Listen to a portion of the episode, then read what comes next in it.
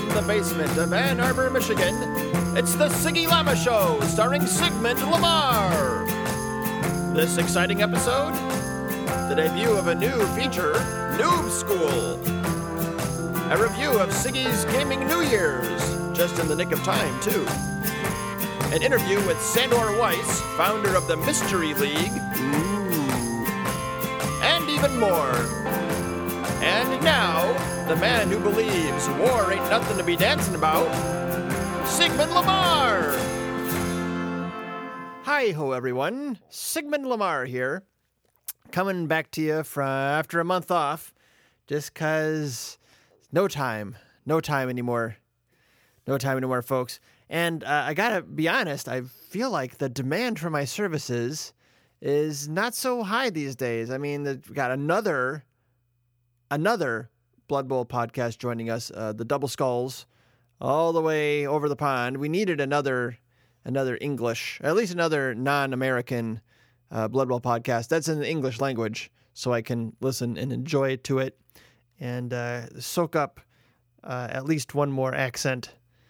Always enjoy that, and uh, it's a nice, nice lengthy podcast. What their first couple episodes were like two hours each episode three, 90 minutes. They have an episode four out already, so there's like a glut. They're glutting the they're glutting the market, uh, driving down the price of Blood Bowl podcasts. They're they're, I mean the the the price of an individual episode of any Blood Bowl podcast. It's never been lower, never been lower than it is right now. Um, so thanks to the Double Skulls guys for for for ruining ruining ruining it all for all of us. Um, and it's really got me thinking like my my podcast is already too long. There's just not enough time to listen to all these podcasts, folks. So I'm going to get shorter. My podcast is going to get shorter. Well, getting less frequent that'd be one way to to solve the problem, but I'm going to aim for more frequent tighter a tighter ship. Going to run a tighter ship around here, folks. But not today, not this month. This is going to be a very big bloated uh, cog of a ship a Ticonderoga class dreadnought. Did I get that right? So what what's on deck for today? Um, we've got a brand new, brand new feature. Very excited about this. Uh, we're gonna take Wade Carney, friend of the podcast, trademark three die block. Uh, we're gonna take him to Noob Skool. Find out what's going on for the noobs just getting into the game. Oh, man, another Man, Double Skull's stealing my thunder on that one. Doggone it. I've had this I've had this bit planned for a long time. And now they just roll out a whole noob podcast. Man, those guys. Did I welcome them to the podcast? Why did I do that? Uh, what else? We're going to talk to Sandor Weisz, founder of the Mystery League, uh, a game enthusiast, a puzzle enthusiast, not necessarily a hunt enthusiast unless those hunts involve puzzles. He's got a new venture where he will design a custom puzzle hunt for your occasion. He's going to talk about that and a whole lot more uh, with me in a nice, relaxing, lengthy, friendly conversation that you will enjoy every minute of. And after that, we're going to get into the post game sequence. I'm going to catch you up on what happened at Dog Bowl 3, where the Frozen Flames did something. They did something. You'll have to f- stick around to find out. It's going to be super interesting and a special guest, a special guest, special gift all the way from Sweden. You're going to want to hear that. So stick around for the whole thing, folks. Tear the knob off. I think that's what um, I think that's what Johnny P says when he's on the radio. Tear the knob, off. tear the knob, tear the naff off, folks. So we're sticking around. You think he thinks he says that we're sticking around? That's like a radio thing they say. We're headed for a classic rock hullabaloo. So get your ear holes open for the hubbub, bub. That's yeah. Okay, so uh, let's get into it. So uh, we're gonna hear uh, some Noob Skool right after this. In a world where orcs and elves battle for a keg of beer, where the laws of Nuffle change with the wind, a game is played, vows are committed, and death is inevitable. There are winners and losers, and only one team will rise from obscurity to claim the prize, the Empire Cup. April 25th. Go to facebook.com slash Empire Cup TV for details. Under 17 not without parents.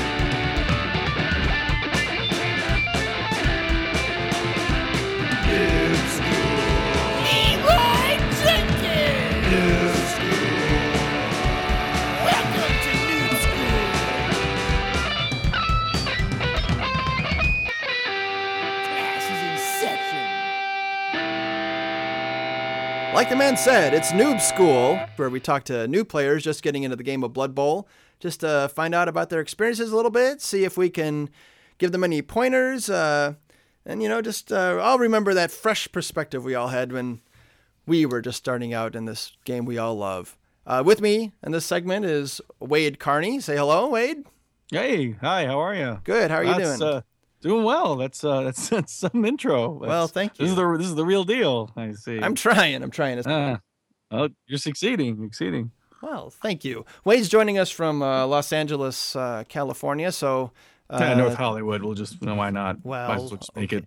I mean, it is Los Angeles. I'm Just- speaking in uh, you know metro uh, media markets uh, here. So um, so we got a little bit of time difference. Uh, thanks for accommodating me in your schedule. Um, and I just wanted to uh, talk to you. You know, we've uh, known each other a long time. We uh, played HeroClix for a long time when we were both living in Chicago, and so I've been uh, curious. I've been you know working uh, to get you into the game of Blood Bowl, and uh, now that there's all these great online possibilities.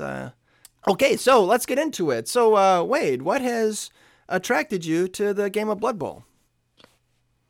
Uh, well, um, many things. I mean, you, you it's certainly certainly your persistent nature certainly has has been a major factor in that. Um, you, you certainly have a lot of passion for it, and so it's that's that's hard to deny.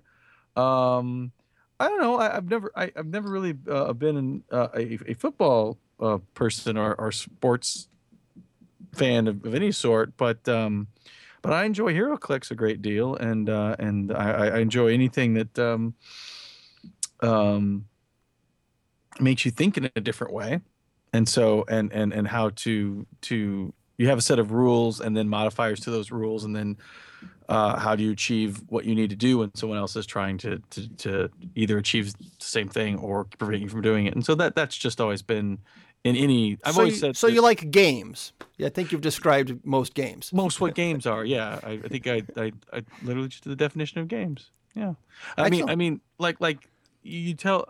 I mean, as I said, I'm not really a football fan, but if you, um, or really even a fantasy fan, but if you, um, like I don't like like like movies. Like I don't. I, if you tell a good story, I don't care what genre it's in. You know, if it's good, it's good. That's So- exactly it. There's so many dimensions to this game. That's what I love it. Um, I love It, about it it. certainly appears to that. I mean, it certainly is. Absolutely. So, uh, so let's let's get into it. So, what team uh, have you been playing, and uh, why did you choose that team? Uh, I chose a Norse team. Um, uh, I I I'm not exactly sure why. I guess I just um, uh, of all the types of teams you could buy, uh, excuse me, uh, of all the types of teams you could uh, choose, the um, I guess the one that spoke to me the most was the the Norse. Um, Now we've talked about this because I've been, you know, as I've been trying to uh, acquaint you with the game and and and coaching you on different uh, Mhm. races that may be good to try with. Um, you know, Norses are known as the Norses. The Norse are known as the the glass cannon uh, of Blood Bowl. They start off with all these great skills, but they're kind of fragile, maybe a little hard to develop for a new player. Uh, what's your been experience out of the gate with them? um, Have I said out of the gate uh, four times already? This is good start no, for me. Well, there's there's probably lots of gates uh, that you, one has to go through. So um, To get from very yeah, Ann. Arbor to Los Angeles metro area. Yes. lots of gates. Even um, in the uh, being connected here by microphones, there are gates. Never mind. Um, Right. So, so you've been thinking, you've been using the, the Norse, and as I tried to acquaint you to the game, uh, you know, warning you about, you know, maybe start with these races, not these other races. Uh, Norse seem like, you know, they do very well uh, in tournaments and for, you know, uh, starting rosters, but maybe tricky for a new player with their fragility. What's your, been your experience with that? Um, yeah, they certainly they certainly uh, do have a certain that fragility to them for sure. And and I was you did certainly warn me against that uh, many a time. Um, I don't know. I feel I, uh, I, I, to be frank, it was mainly an aesthetic choice. I think I've always of all the things I could select, you could I was probably most attracted to just the aesthetic quality nature of the concept of, of like a Norse team, Sure. um, as opposed to the more fancy elements. But um, on the other side of that, I, I think I, I feel like I psychologically just needed to. Uh, I, I felt like that was most akin to my own site uh, mo, if you will. Like basically. I will I will like dive into situations, but um, I also can get hurt really easily. I dive in without thinking and blah blah blah blah blah blah blah, and then like end up kind of um, uh, I guess getting hurt quite a bit. So basically, I thought, well, maybe that's why I felt a kinship to this particular type of team.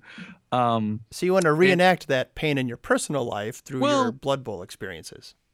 perhaps, but I think more important, more importantly, um, just have something to work out to where I can try to learn how to use that mentality, those the, those particular types of stats, and and uh, work w- work with those stats, flawed as they may be, and try to achieve certain goals. So I can feel like, you know, I could I could do that in my own life. You know. Blood Bowl is therapy. I love it. Exactly, exactly. I mean, I mean, most people games are like way of or their achievement or, or entertainment, but I guess yeah, anything I can use for therapy, I will. Okay, so so when you're using the Norse, uh, let's start with offense. Um, how do you use the the Ulfwereners? Because um, that always seems like the frenzy there without the block. It's kind of risky, um, but the strength four is very tempting. Like, how do you how do you use those in your game plan? Wow. Um, I uh, on a very broad general level, I, I I tend like I said, I tend to just barrel in without thinking and then work myself out from there. So, uh, how do I use how do I use the the what? The Yeah. Ulfwereners. elf runners um well then i guess um i would probably use them as um as uh a moving moving walls really and Mm-hmm. i can just i can just plow them at like and get a couple together push them through throw my blocks to the other team and then have my people that i'm running or need that who are more agile kind of following behind them like a you know like like like uh, like shake and bake in Talladega Nights and just uh uh and then be able to pop them out on either side whether I'm running the ball or or um or bringing in other uh, offensive um attackers So just kind of throw caution to the tro- wind and pray to baby Jesus. Bringing it Basically- back to basically, little, I'll little make a fair- callback there to Talladega Yeah. Nights. a very um ill-considered uh, Trojan Norse, if you will. A Trojan Norse. Very Trojan Norse, yeah. Um, so what kind of opponents have you been facing, and who who have you had success against? Who's been giving you trouble? Uh, had success against uh, the um, necromancers The and yeah necromantic Yeah. team. hmm oh yes, necromantic teams. That's right. Not so much ogres. Ogres, the ogre teams would will will put me down. Ogres. Oh, I'm sorry. What? They oh they'll they'll crush me. Just Really? yes, I I I the why oh, oh, just just the one time I I mean, they're a tier three team. Usually, one of the worst teams in the game. But I guess to a a, a noob, they might give you some trouble Well, with I'm- all the. Uh, I would think with against the Snotlings, you'd have so much success clearing them out of the way that you'd be able to gang up on the ogres and and eliminate them. True. Um, I think probably I, I always feel like in any sort of situation, I'm I'm the worst team in the in the game. it's not really the team that's chosen; it's more the the, the coach. I guess yeah. I guess it's experience level of. Uh, Yeah, it is Go ahead. noob school after all. that that's true. I named the segment. I don't know what I'm talking about. It's okay. Uh, no, So, what kind of uh, pointers can I give you? Like what? Uh, like what are you trying to do next in developing yourself as a coach? um, Offensive game plan. So you receive the kick. Uh, how do you go about trying to, to score? What's your what's your overall game plan here? um, move Like, let's say you're Move the ball. facing um, a, a Skaven team. We don't don't like Skavens. Uh, yeah. Not oh, not no. a fan. Not a fan of Skavens. Yeah, I find them those gutter runners are such a pain. Oh, the worst. Um, just yeah, I just I just try to uh, run through them and try not to to you know they can chase me all they want, but you know once they take flight, you know I, I can't really do much. It's kind of like I see the I, when I see the Skaven team lineup, I'm just kind of well that's it. I don't know. I'm just gonna try my best. You got to worry about those deep kicks with them. Yeah, they, they kick real deep, don't they? I mean, the Norse is no slouch on. Well, maybe they are. Well, I just Uh, mean in terms of like ball protection. Yes. Yes. Um. Good. uh, You're right. So, uh, so when the gutter runners, you know, come and invade your backfield, like how do you, um, what are you doing to protect the ball carrier? Uh. Well, I'm tr- not not in my backfield. They won't. Um. Well, like you can keep them out. Right. It's not like you have any tackle on your team. True. Are you playing lots of um, more developed teams where you're getting lots of inducements, and do you find yourself inducing the wizard? I haven't been playing a lot per se, so I haven't really encountered a whole lot of inducements. Well, are you doing? I forget. Are you are you doing like a matchmaking black box, or how are you arranging your matches?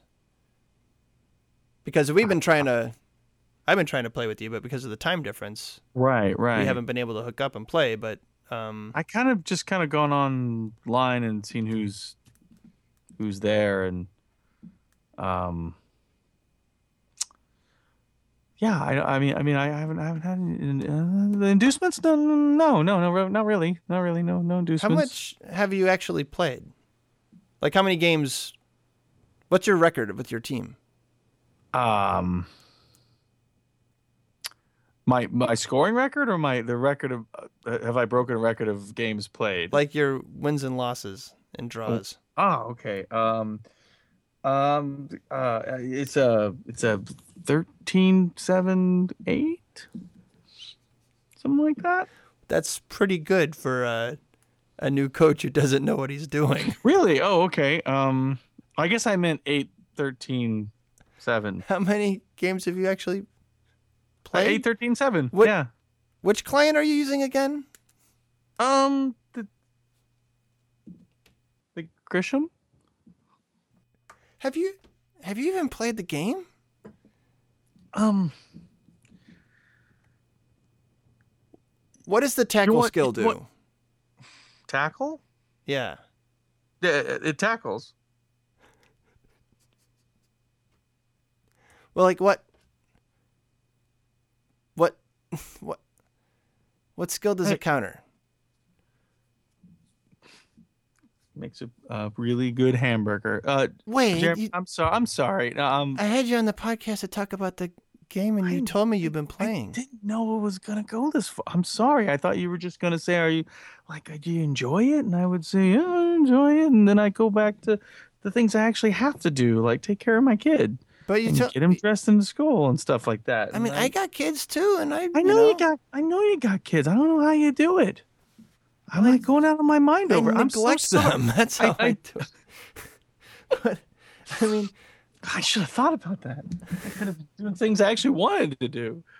I mean, I'm look. I'm. I. I, I didn't. I'm. I didn't want to hurt your feelings at all. I'm so. You, you've been so nice and, and and so wanting to include me, and I really appreciate that. It's really nice to talk to to to someone about us, anything else other than diapers and and and and, and the best you know I'm I'm an Amazon Mom member if you can believe I have an Amazon Mom account.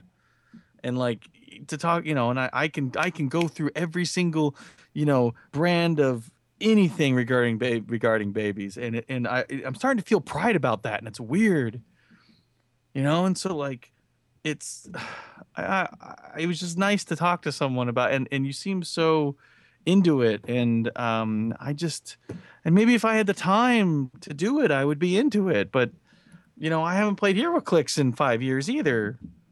So well 3 years. Um so it's it's um uh, I'm mad? I just like I don't even know if I can use this segment anymore. You can use the bit at the beginning about like you know where the the music came in it said noob school. You can use that part, right? Yeah, And then you but like the- that's this not- is this is Wade. This is he's a noob, and I'd be like, hi, and you're like, see him on the playing field, and then boom, back over to something that people would actually want to want to hear. You know, like someone who knows what the heck they're talking about. Did you even read the rule book I sent you? I have it in front of me right here. I don't know what. The But did you read it? Well, I'm reading it. It's a Twitchy You and Bonehead and, and the, the Beast of Nurgle. And uh, I'm looking at like I- 70,000 gold pieces.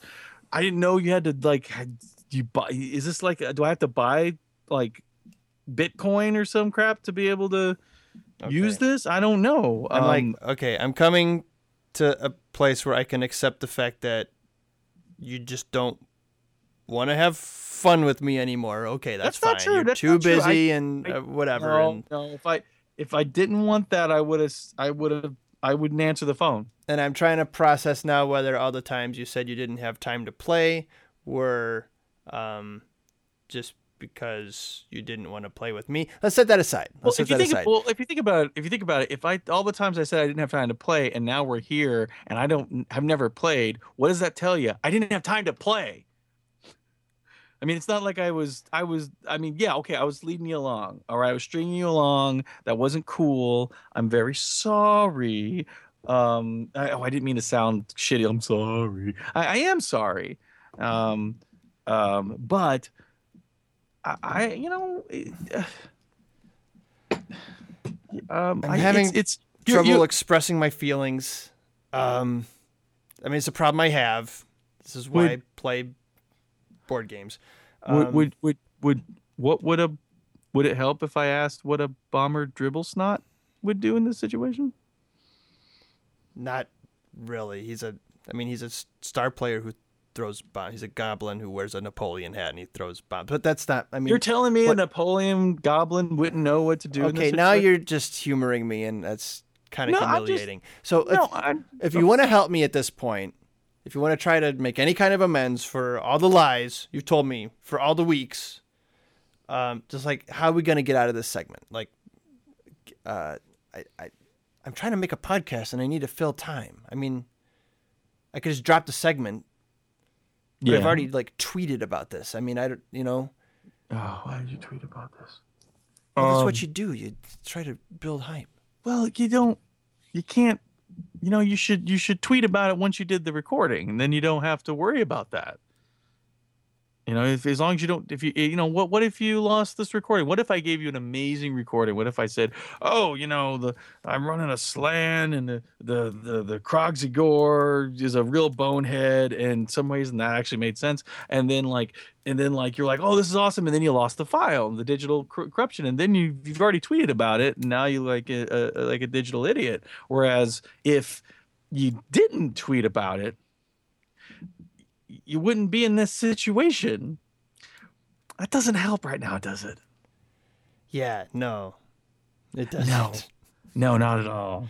Um, well, okay, let's let's let's let's craft back. Now, granted, you, okay, the the medium is in your favor because you don't have like you don't have to fill 22 minutes plus commercials to meet your time slot. Your podcast can be any length. Yeah, but nobody wants to listen to like an hour of this shit, like you and me fucking around. Oh, like- Oh, you mean like how I like to choo- spend my time, like like how I've chosen to spend what little free time Well, I have you're is just, you and I mess- talking like fucking your around. diapers and your kid. I mean, nobody wants to hear that. No, I don't even want to hear that. So I don't talk about um, my kids well, yeah, you should ever. really. Name Like, two you- things you know about my kids. Do I ever talk about my kids to you?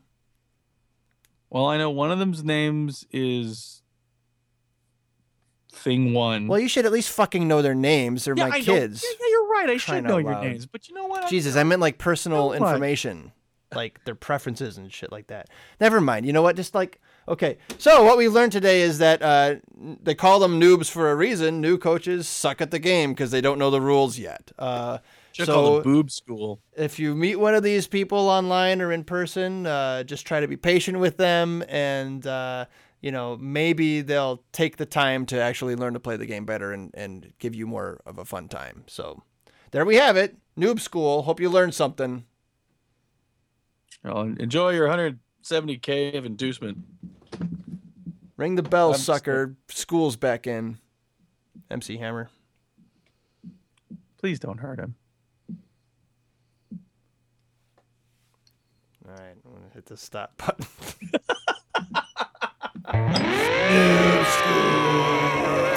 Dismissed.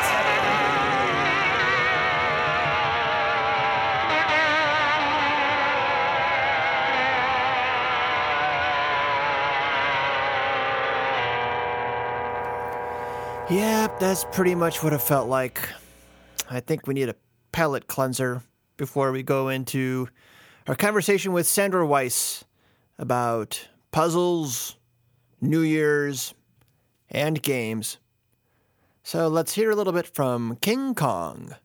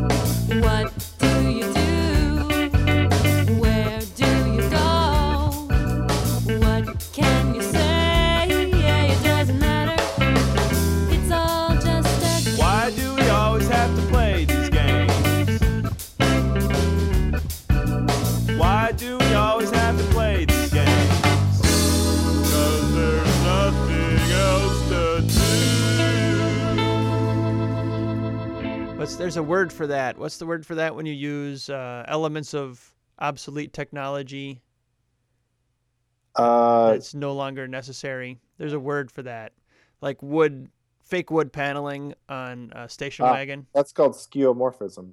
Skeomorphism. That's a good word. It's a great word, except it's, it's overused.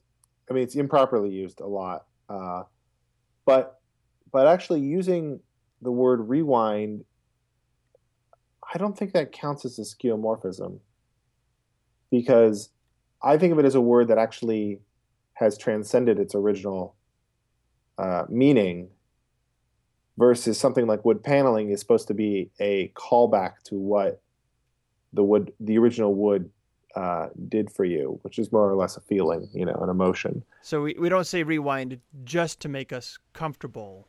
Right. It's more that uh, It's just part of language. the semantics have migrated to that something. I mean, it's it kind of works metaphorically. Rewind. Right. Yeah. It's a metaphor for what it, what used to happen with tape. We also say tape. I mean, people in radio say tape all the time. Yeah. People still say film. They say they film stuff. It used to drive me nuts when I was a film student and people would say they were filming, but they were shooting on tape. I'm like, you know, we're here to learn the shit. we're here to learn the distinction between different formats and media. So if you're not filming, don't say you're filming. But now people say they're filming when there's not even a, a physical medium. Um, yeah. Well, people also say dial to to punch numbers into a telephone. Yeah. And there's certainly no, not doing that. there's no dial. Well, people say dial when they're talking about their podcast. Say dial in, or you know, they, they say tune in next week. I guess they Tune. don't say dial, but Yeah. they're saying tune, like as if you there's a frequency you had to match in order to to hear the the, the podcast. So, Mr. Weisz, Mr. Yes. Sandor Weisz, are we calling you Sandor or Sandy?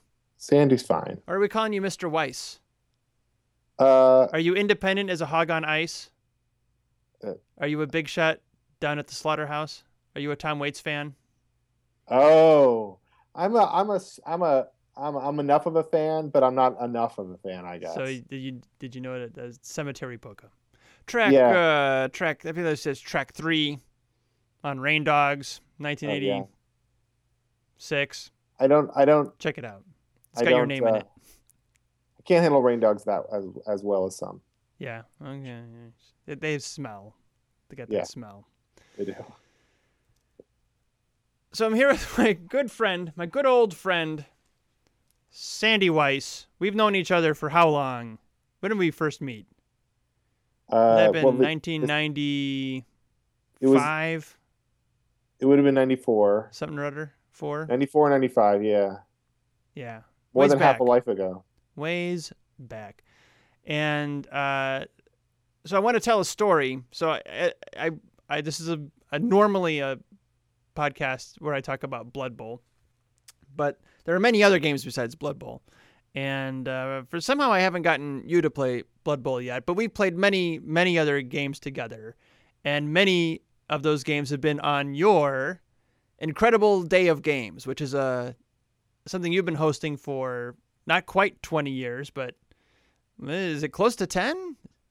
Sarah thinks it's 10. Sarah 10 thinks years? it's 10 because we've lived in this house for over 10 years. Yeah, and it's a kind of a New Year's Day tradition for for you and Sarah, where you open up your home for an all day long gaming event. Uh, and it's kind of morphed over the years. It used to be mostly board games, and uh, and now you've even kind of structured it so like, okay, if you want to do the party games, come at during these hours, and then during these hours we'll do uh, you know uh, TV screen based games, and then later we'll do this just more strategic games, and like you got it all arranged. And so it's it's always a big event uh, that I've always tried to make, and since I've moved to Michigan, uh, it's been harder and harder, uh, you know, to arrange the travel. But it was always kind of uh, uh, something to to look forward and plan your holiday around was attending Sandy's Day of Games, and so so I wanted to be in Chicago for the Day of Games.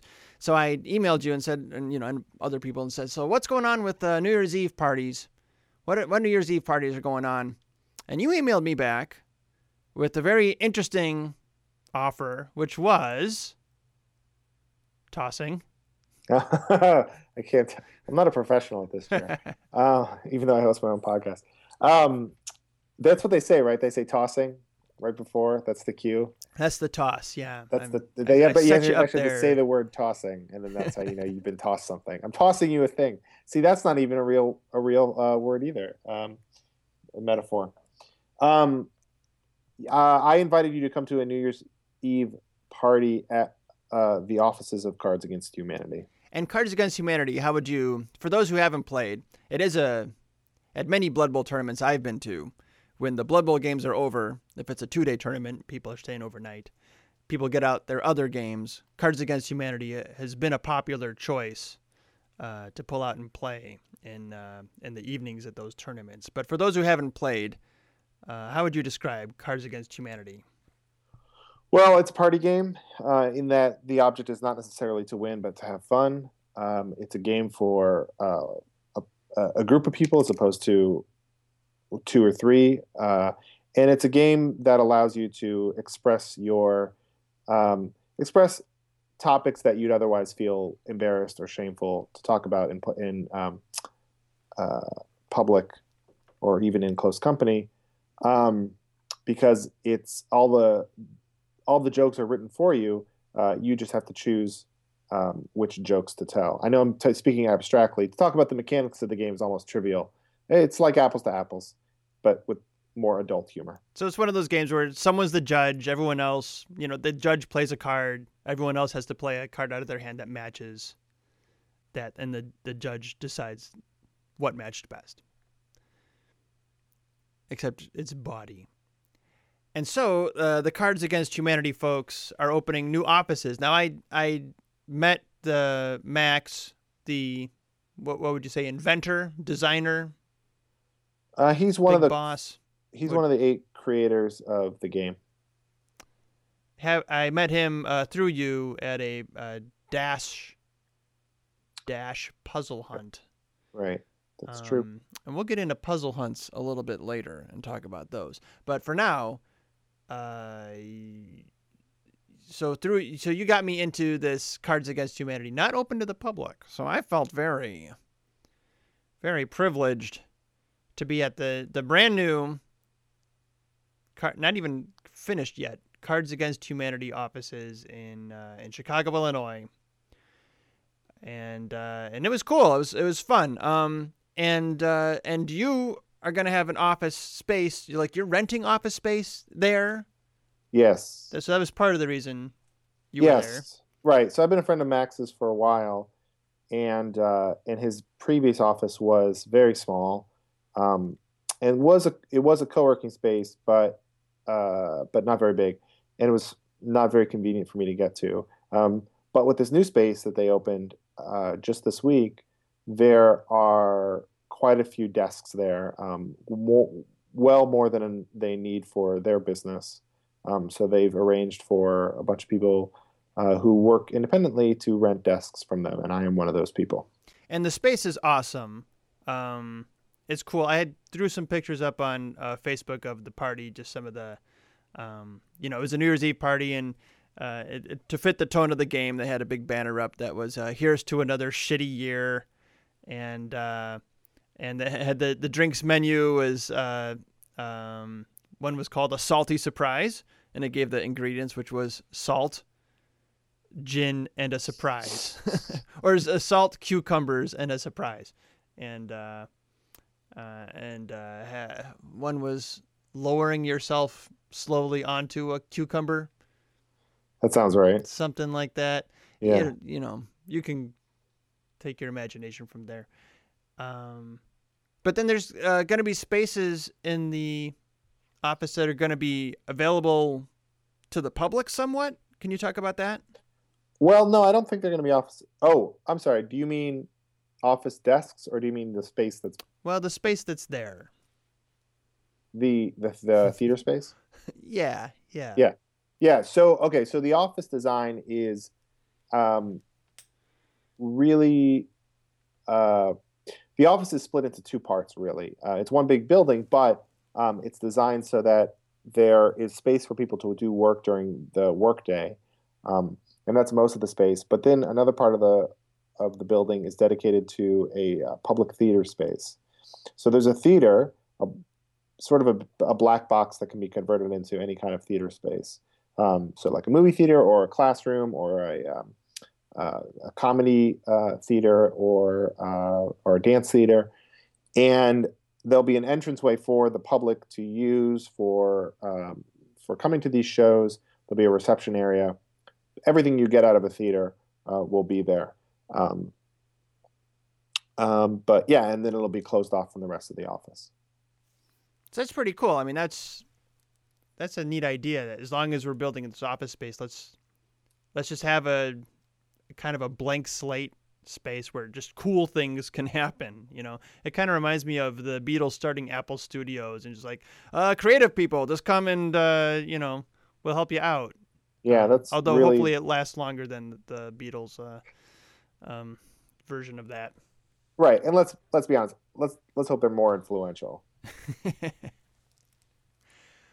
Uh, so what? So what else was cool about the party? Uh, I mean, just the office space is pretty neat. It's like converted industrial space, and so uh, they had like two um, uh, shipping containers, like you would see on uh, on the docks, being loaded onto a huge freighter. I felt you could go in and feel like you were in season two of The Wire. That you were, uh, you know, part of the uh, you know international sex slave trade so that was fun.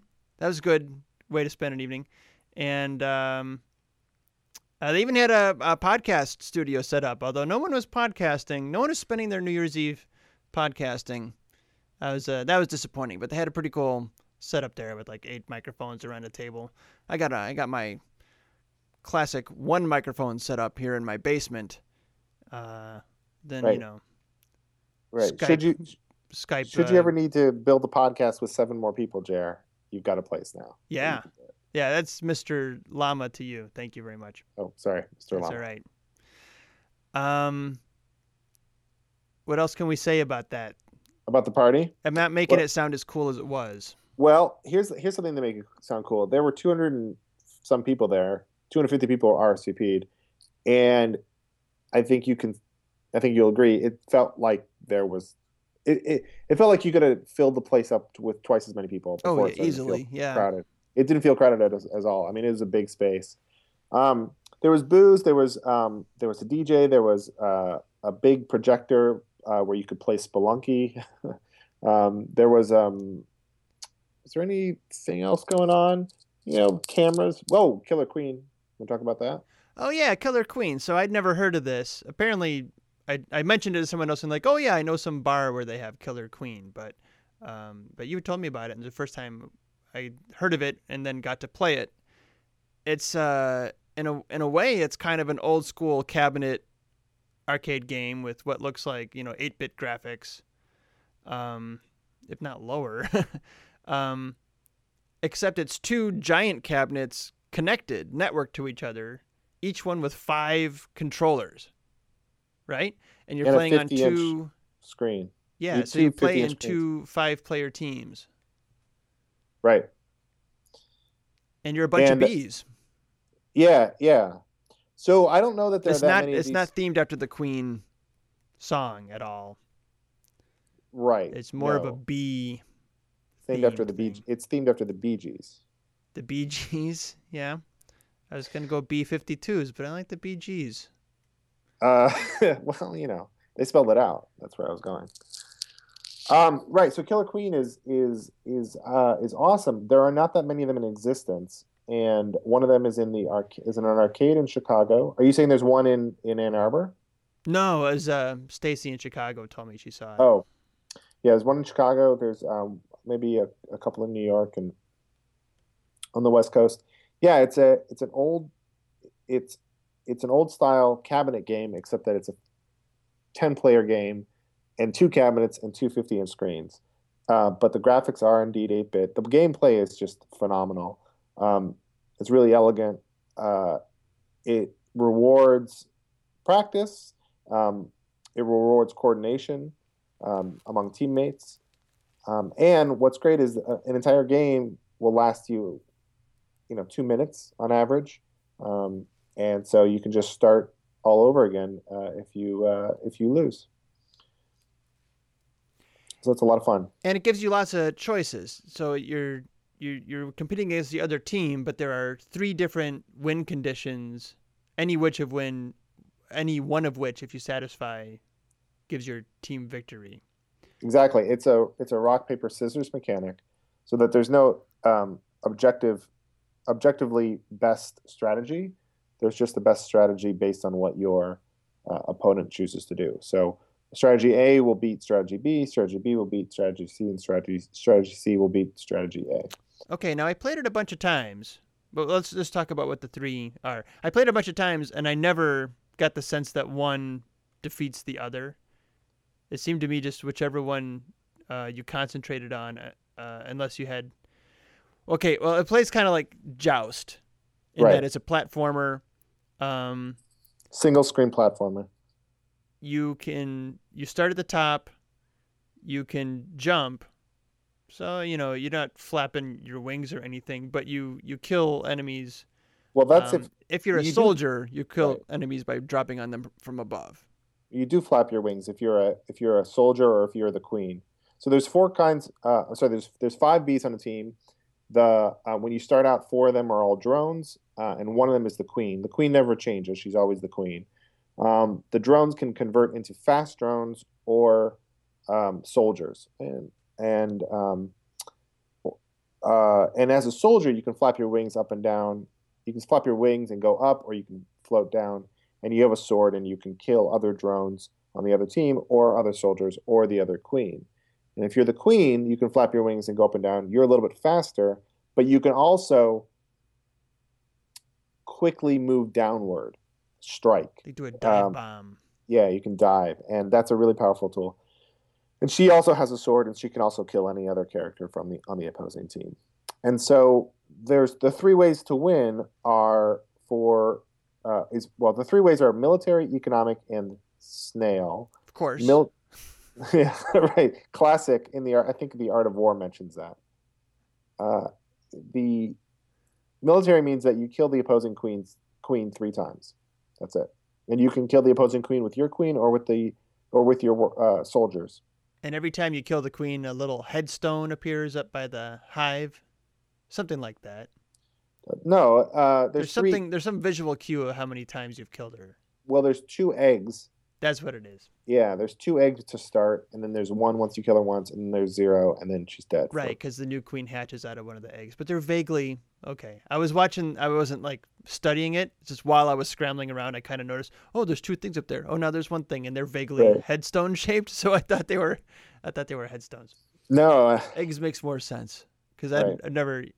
I mean, maybe bees have a way of memorializing their dead, and maybe that means burying them and then erecting uh, something it'd be massive. like a headstone. graveyards if that were the case. I mean, massive amounts. I mean, especially if colony collapse disorder, the whole west coast would be covered with bee graveyards. Well, you reach a point where there aren't enough bees left to to to bury the dead and do the gravestones. So You mean d- bees are dying at a rate faster than they can be buried? yeah, yeah. I So think that's depressing. must be what we're seeing. I mean, that's Yeah. the only explanation That's it. That's it. the So- lack of bee cemeteries. Right. We've reached the tipping point, is what I'm saying. We've reached we've reached peak bee cemetery. Uh, who? Right. So anyway, uh, so so military, and then if you don't go for military, you can go for economic. Economic is to collect berries, which are stationed. Station's the wrong word. Um, the berries are.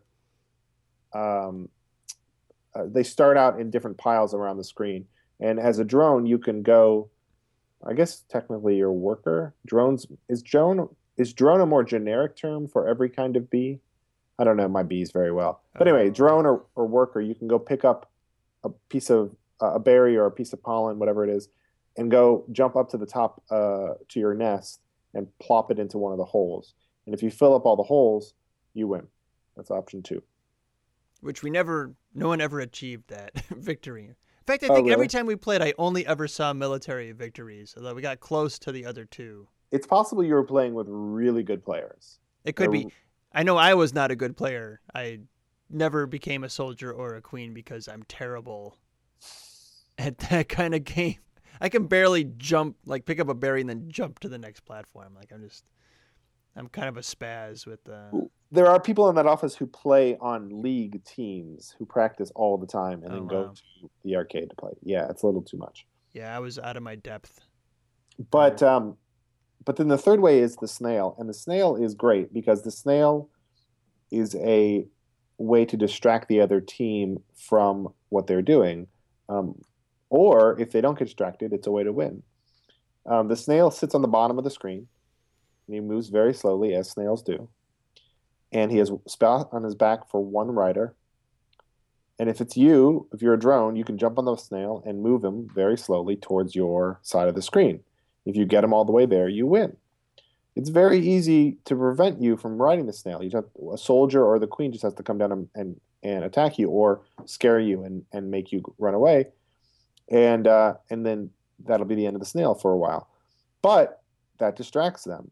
If that's what they do, then other thing then put, first of all they're making themselves vulnerable by being at the bottom of the screen. Um, but also it prevents them from doing other things that they have to do to do in the game like attack the other the other uh, queen. Um, so it's a great balancer, um, and it makes the game very elegant. And that very- tended to be my role because that was all I was good for was go ride the snail. That's that's pretty much my speed. yeah. I'm more of a turn-based uh, game player, if you haven't noticed. Um, so yeah, I liked riding the snail. That was fun for me. So now that we've gone in depth into the the gameplay um, for this game that you've already described, nobody's ever going to be able to play That's exactly right. because. You can look up videos on it. um, so let's spend a little more time. So, um, so you said it was rock paper scissors. So how does like which one defeats which one? What's the order? Well, I wouldn't I wouldn't say it's very ex- explicitly rock paper scissors. I mean rock paper scissors in the sense that it's a cyclical strat. Cyclical is the wrong word. It's a um, it's not hierarch whatever the opposite of hierarchical is. So hierarchy means you know there'd be a strategy that's empirically better than the rest. There's no single strategy that's better than the rest because if you focus on let's say military, that's going to leave the snail open and you can go uh, ride the snail to victory. Or if you focus on snail, you know someone will just come keep killing you. Someone on the other team will keep killing you the, the, the entire time. You've got a you've got it's a dynamic strategy situation, just like a lot of great board games. Um, you have to change your tactics as you uh, react to what the other team is doing. So it's almost like responding to opportunities Yeah. dynamically, um, rather than identifying. Okay, they're doing berries. We should be soldiers. They're doing soldiers. We should do snail. It's not like No, exactly. And and, and the other thing is like it's it's very more hard. fluid. To- it's very fluid and it's very hard uh, as a team member to be playing the game and also strategizing because first of all sometimes you're playing with people you don't know um, how can you pay attention to where five people are on the screen at the same time how do you coordinate them all to do the, do what you want them to do will they even pay attention to you um, It's, it's, always uh, my problem yeah in any setting. and so um, so sometimes you have to go uh, take matters into your own hands and uh, just make your make a decision based on how you think uh, the uh, the game is going for your team. And Yeah. sometimes that works, and sometimes it doesn't. I mean, the big thing is, unlike most cabinet video games, you know, like the original Gauntlet, you might fight over who gets to be the warrior or something. But um, the queen is like clearly the best one. Well, And sure, so but you know, harder. I mean, so there's there might be some negotiation over who gets to be the queen. oh yeah, but very often you don't want to be the queen because it's a lot of responsibility. It's kind of an alpha, you know, if you're an alpha female, hopefully, but maybe alpha male, then you might just take charge and say, "I'm the queen." You might, you might, but if Listen you, up. I'm the you- queen. Uh, is that your imitation of an alpha That's male? that's my that's I think that's what they sound like. Yeah. Yeah. You're right. I wouldn't know, but I think you're right. Um. Uh yeah, but you'll get kicked out of your spot pretty quick, pretty quickly if you don't, you know, if you don't um bring your A game. Now that Or- would be a good Hey, wait, wait, wait, wait, wait. mechanic. Uh, Siggy, Yeah. or your B game. Oh. Yeah. Yeah. I. Yeah. I wish I, you know, you get a you get a little prize. You get a little prize for that one. Is that where you put in the cartridge and play the honking horn sound? Yeah, I need to I need to set up my carts. Um, so uh, okay, so that was that was the party. That was New Year's Eve. Um, they were making the drinks pretty strong there, uh, and I had one too many. So I was a little late getting to day of games the next day. Had uh, We're not late. later than I intended to be. I, I had to hydrate. I had to rehydrate. It was one of those things where uh, I woke up, and I just woke up because I had to go to the bathroom. I'm like, oh, I feel fine. Feels no problem. I went to the bathroom, like we got back in bed. I'm like, oh, I'll just rest here for a little bit. Oh, I should drink some water. And as soon as I drink the water, like, oh shit, my stomach. you know, Oh no! it's like uh, I, I I reminded my body Right. um, that You it was dehydrated. Before then, I, I felt felt perfectly fine. But you know, good uh, runny egg sandwich and ten glasses of water later. Now it's good to go. Brilliant. So get to Incredible Day of Games and uh, sit down. I'm just going to run through. For people who like games, I'm going to talk about the games I played at Incredible Day of Games. So first one was this game you had I'd never seen or heard of called Splendor, and it was very splendid.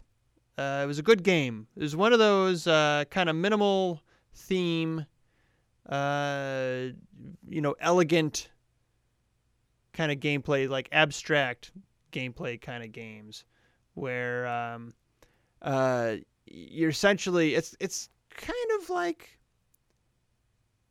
it's kind of like Dominion in the sense that you're building sort of an economic engine to try to get victory points. Right? So Yeah. like the kind of the very loose theme is that you're a like um uh, a, F- a Florentine trader, you know, one of the Medici's. That's, that's what the artwork seemed to be suggesting. Um, and uh, you know, you you gotta you're you're buying mines, and then you're trying to turn those mines around to buy uh, like uh, merchant houses or ships or something, and then like get up to the big boy ones. It's like you're just trying to like accumulate assets so you can buy the medium sized assets, so you can buy the big assets and just get a lot of victory points and, and win. Um, and I don't know how I'm not. How, how, is there any better way to describe it than that? I mean, I don't want to get into it in too much detail. It's this isn't a board game review show. Sure. It's yeah, it's pretty. It's, it's a pretty good. It's a pretty good um summarization of the game. Um, but what makes it elegant is the balance.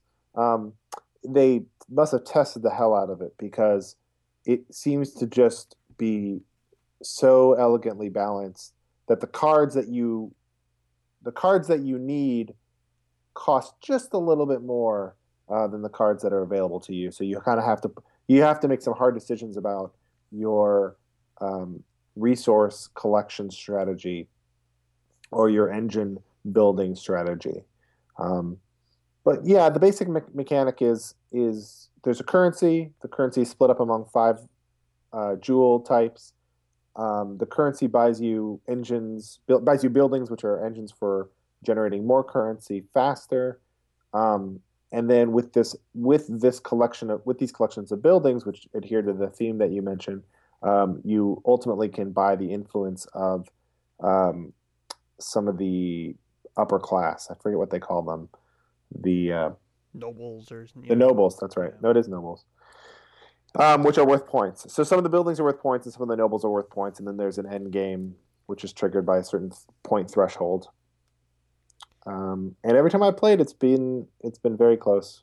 So Um, I uh, I I think I was the first to figure out because the, there's five nobles and um, you, you don't so much buy their influence as earn it when you've already accumulated assets and each noble likes certain because like you said there's different kinds of currency you collect. There's five different kinds and each noble likes three of those five and you have to have a certain number of uh, of uh, assets in each of those colors. And i i think i was the first one to figure out oh well just like pick a noble that you're going to shoot for. Only get assets in those colors and only uh, buy assets that cost those colors so you're just concentrating on three colors and ignoring in the other two um, did that work for you? and it, well I, I yeah i won like by a two-thirds margin so i No. or a one third. What? Yeah, it's Really? like you played a 15 and the next closest person had 10 when I won. Oh, And um, interesting.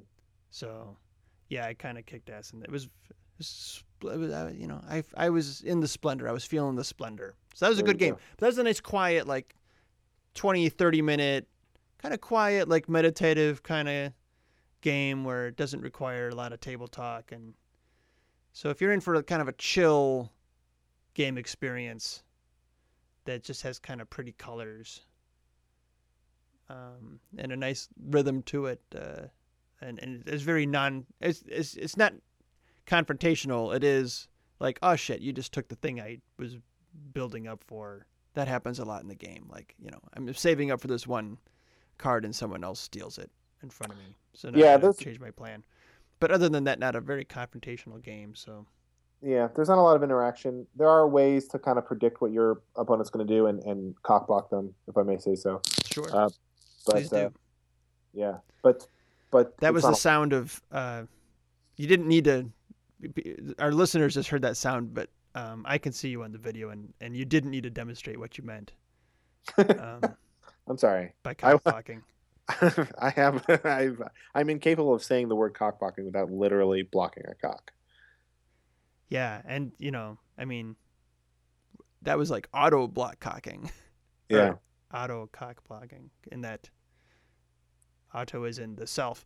Um, Right. So we, that was so we did that game, and then uh, uh, and then you showed me this game I hadn't seen called Kingdom Builder, which had the same kind of um, quiet, meditative quality to it. Although it's a very different kind of game. It had it was kind of abstract, although it has a little more of a, a concrete theme to it. So Kingdom Builder, it worked really well two players, which is why you recommended it because I found one person to play with. And uh, then I played it again immediately after with four players, and it worked equally well, even though uh, like none of the the game board and the assets, nothing changed. You just add two more people, and you don't have to like reconfigure the game, and it worked just as well, which seemed really surprised me because you'd think normally, you know, uh, in a four player game you have half the resources that you have in a two player game, or the board is half as big, or something. You know, something gets changed, but in Kingdom Builder that wasn't true. And in Kingdom Builder, it's very simple. There's uh, five land types, terrain types, um, and you're just trying to extend your kingdom. You, you have like little house tiles or you know settlements, whatever. You draw uh, a terrain type, and you have to place three settlements uh, adjacent to each other, adjacent to your existing uh, kingdom, and you're restricted to that to that retrain, terrain type. Um, and so you know you're, but if you have no more room in that terrain type to build adjacently to your existing kingdom, then you can like jump to another place on the map where that terrain type exists. Am I explaining that right? Yeah, yeah. It, what's nice about the the game is that the the rule set is very short, and um, I'm very I'm a big fan of, of games that are that are seemingly complex, uh, based off of very few rules. Um, and and I think Kingdom Builder does that nicely. So yeah, so the main rule of Kingdom Builder is you must build adjacent, um, and so the other rules are a little bit more dynamic, but that rule is, is constant. Um, so with that rule, and then the rule of whatever card you took, meaning whatever domain, uh, whatever sorry, whatever territory you you took off the pile, territory type you took off the pile randomly, um, you have some now very firm constraints about where your next uh, house can go. Um, meaning it must go in the terrain type that you pulled, and it must go next to other houses of um, of your color. And you have to plan ahead because Right. it's actually to your advantage to run out of room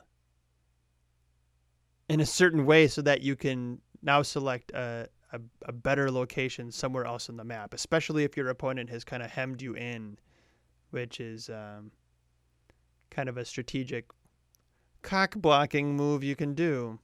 Yep, it's true. And so that's one flaw of the game is that as a first timer, if you make the wrong move at, at the very beginning, you'll be screwed for the rest of the game. Um, but if you can get past that, then um, initial placement is very important. And then, yeah, you want to find places where you'll run out of room quickly that allow you to expand. That's actually not always true because the other thing about the game that's really elegant is the only way to score points are through three mechanisms that are drawn at random out This, of a pile. this is the coolest part of the game, yeah. out of uh, out of a pile of mechanisms, and there's probably what a dozen mechanisms that you can pull from. So, you know, you do the permutational math, uh, three of twelve. Um, you're rarely going to play with the same set of three, and uh, and they're and they're radically different, and so you have to play your strategy uh, accordingly. Yeah, it was it was pretty cool. So that was a nice another nice uh, quiet game, um, and one where you didn't have to pay much attention to what your opponent was doing, except where they were trying to cut you off. So, um, nice low key kind of game. Very very pleasant and satisfying. Played it twice. Did not win either time. Um, Still recommending it. no, it was yeah, it was very fun, very fun. Uh, then we played Fibbage. Now this was the hit. uh, This is the consensus hit of the day. I think everyone uh, pretty much agreed on that. Uh, Fibbage is pretty much Balderdash.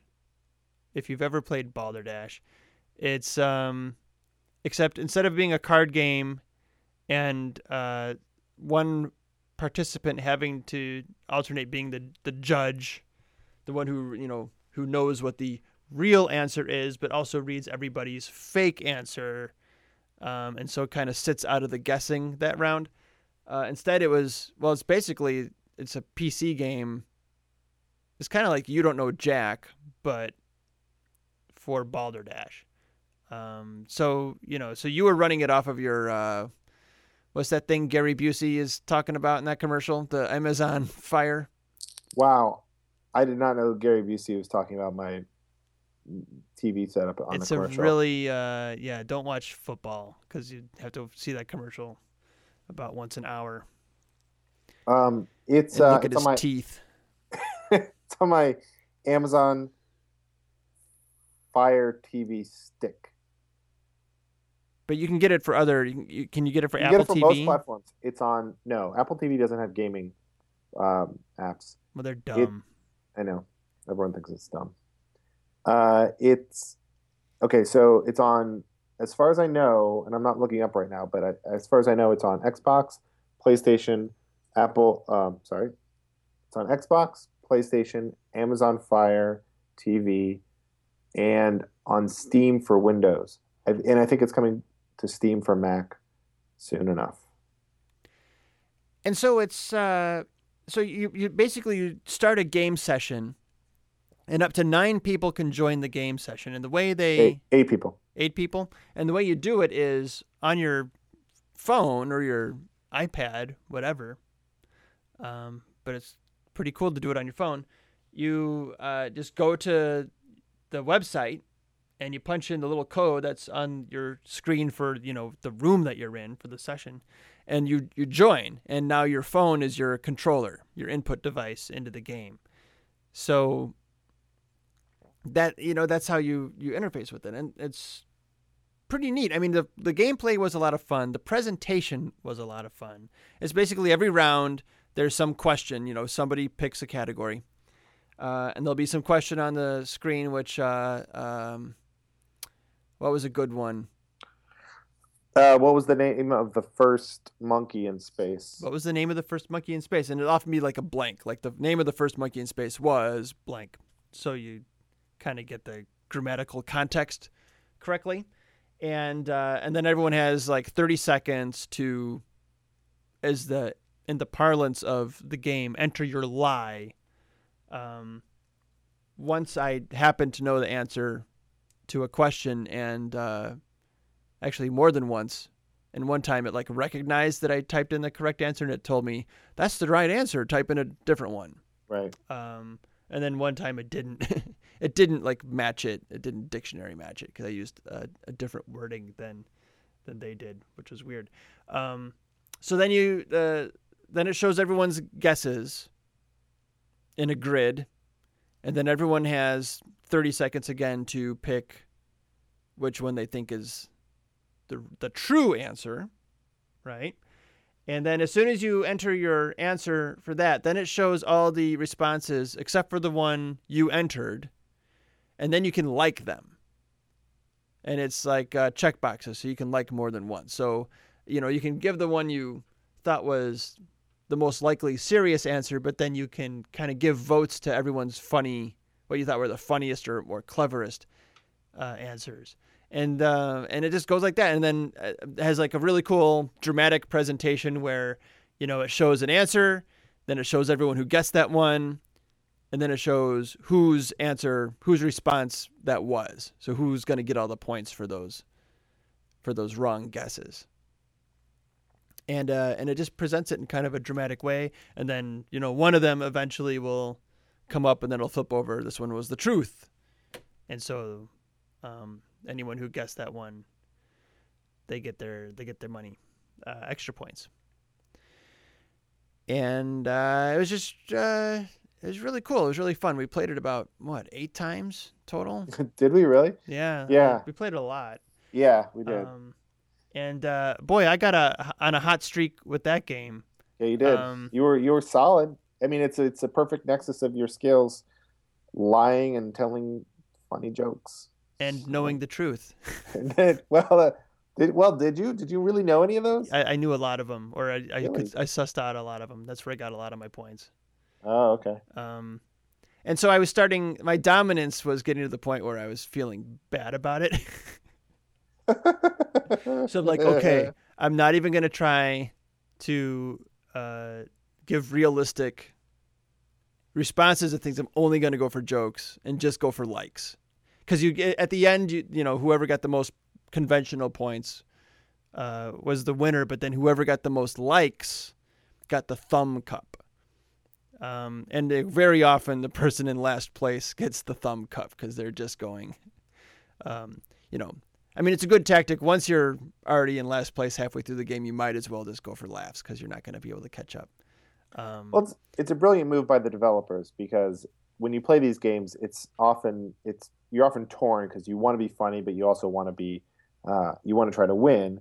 Um, so this gives you validation. Like if you're the if you're the kind of person to go for the the laughs, you there's a way to um, quantify how how successful you were at that. Yeah, and that was always a good moment. Good moment every round when um, it would throw up the grid of all the responses, and there'd always be a big laugh as people are kind of processing uh, all the things that they're saying, and and I mean it's just kind of the way the the questions are designed. That most of the the questions are about kind of silly things, Right. like uh, what's the name of um, the inventor of Ex-Lax? really? Was that one of them? Yeah, that was one of them. What's the uh, what do they call the hokey pokey in Britain? Yeah, that was a good one. Um, uh, still Sylvester Stallone's uh, high school teachers voted him most likely Sylvester to Stallone? Blank. It's likely that was amazing. That was a good You one. should we should not reveal the answer. No, no, I won't. But um, but yeah, there were some people had very funny suggestions, and then the answer was often kind of incredible on its own. Uh, so so the so the game where I decided just to go for laughs uh, and not even put anything credible. But if I couldn't think of anything funny, that funny, I would try to make something funny and credible. And then for the last round, I played it serious because it's like we're double points just for the final round. And so I came back from last place and won. I got the thumb cup and won that one. it was it was it was, it was remarkable and So depressing. I was like, it was just, I was in the zone. I was on fire. Yeah. It was like Jordan with the flu. I couldn't miss. Was Jordan with the flu? Was he was he was he also really funny in that game? was he really thro- was he throwing zingers left and right? You know, Jordan, I mean, he was known for being funny. He was just always funny. He he was rewarded He the most the most chuckle chuckle worthy player. He was always pulling people's pants down and stuff like that. Uh, so that was so that was uh, kind of a new type of game. The wha- what do you call that? What would be that genre of game? The exactly. I'm trying to come up with a name for it. Not come up with one, but I'm trying to like figure it out. It's I- not I- a video game. It's kind of a media-based party game. it's a it's a distributed uh, party game. It's it's not fun fun way to describe it either. I, I don't know, but it's distributed in the sense that everyone's using their own devices. It's centralized in that there's a TV that everyone looks at to wa- to follow the instructions, um, and it's a party game. So we we played that quite a bit, but we also played one that whatever that definition is, it's another game that would fit that same definition, uh, which you are developing, Exactly. called Read the Room. Right? That's right. And so this was this was interesting. So this was this is almost more of um, a social experiment than a game. Right. where same kind of thing. Everyone's controlling on their phone, interacting with a screen. And up on the screen comes some kind of provocative question. And uh, and and you were what you've implemented has all been true false questions, but you could do this multiple choice. I was I've Yeah. been thinking about this. Um, and so like the the one I keep thinking about was um, very of the moment uh, did Adnan do it? So, you know, you knew your audience. You, you know, you you read the room before That's right. there was anyone I'm, in the room. I meta read it. You you knew that people attending would tend to be serial fans, followers of the serial podcast. Um, and uh, and so it'd be true false. So everyone, you know, anonymously gives their uh, their response, and some of them were questions were a little more sensitive, like "Have you been in a threesome?" something like that. Um, have you farted since this event started? Um, and uh, so you were supposed to, you know, we're trusting you that you're not gathering personal information. So there's a there's a there's a some trust issue at at play to make this game work. Um, some way to engineer trust. I don't know how you do that. And then uh, then you've collected everyone's anonymous responses, but then each person then is supposed to guess what percentage of respondents will will respond true. Right. Exactly. So you're both. And you're that's both the in- read the room part. Exactly. So there, this this polling idea is not new. Uh, there's been apps that do that for over a decade. Uh, originally with SMS, where you would text,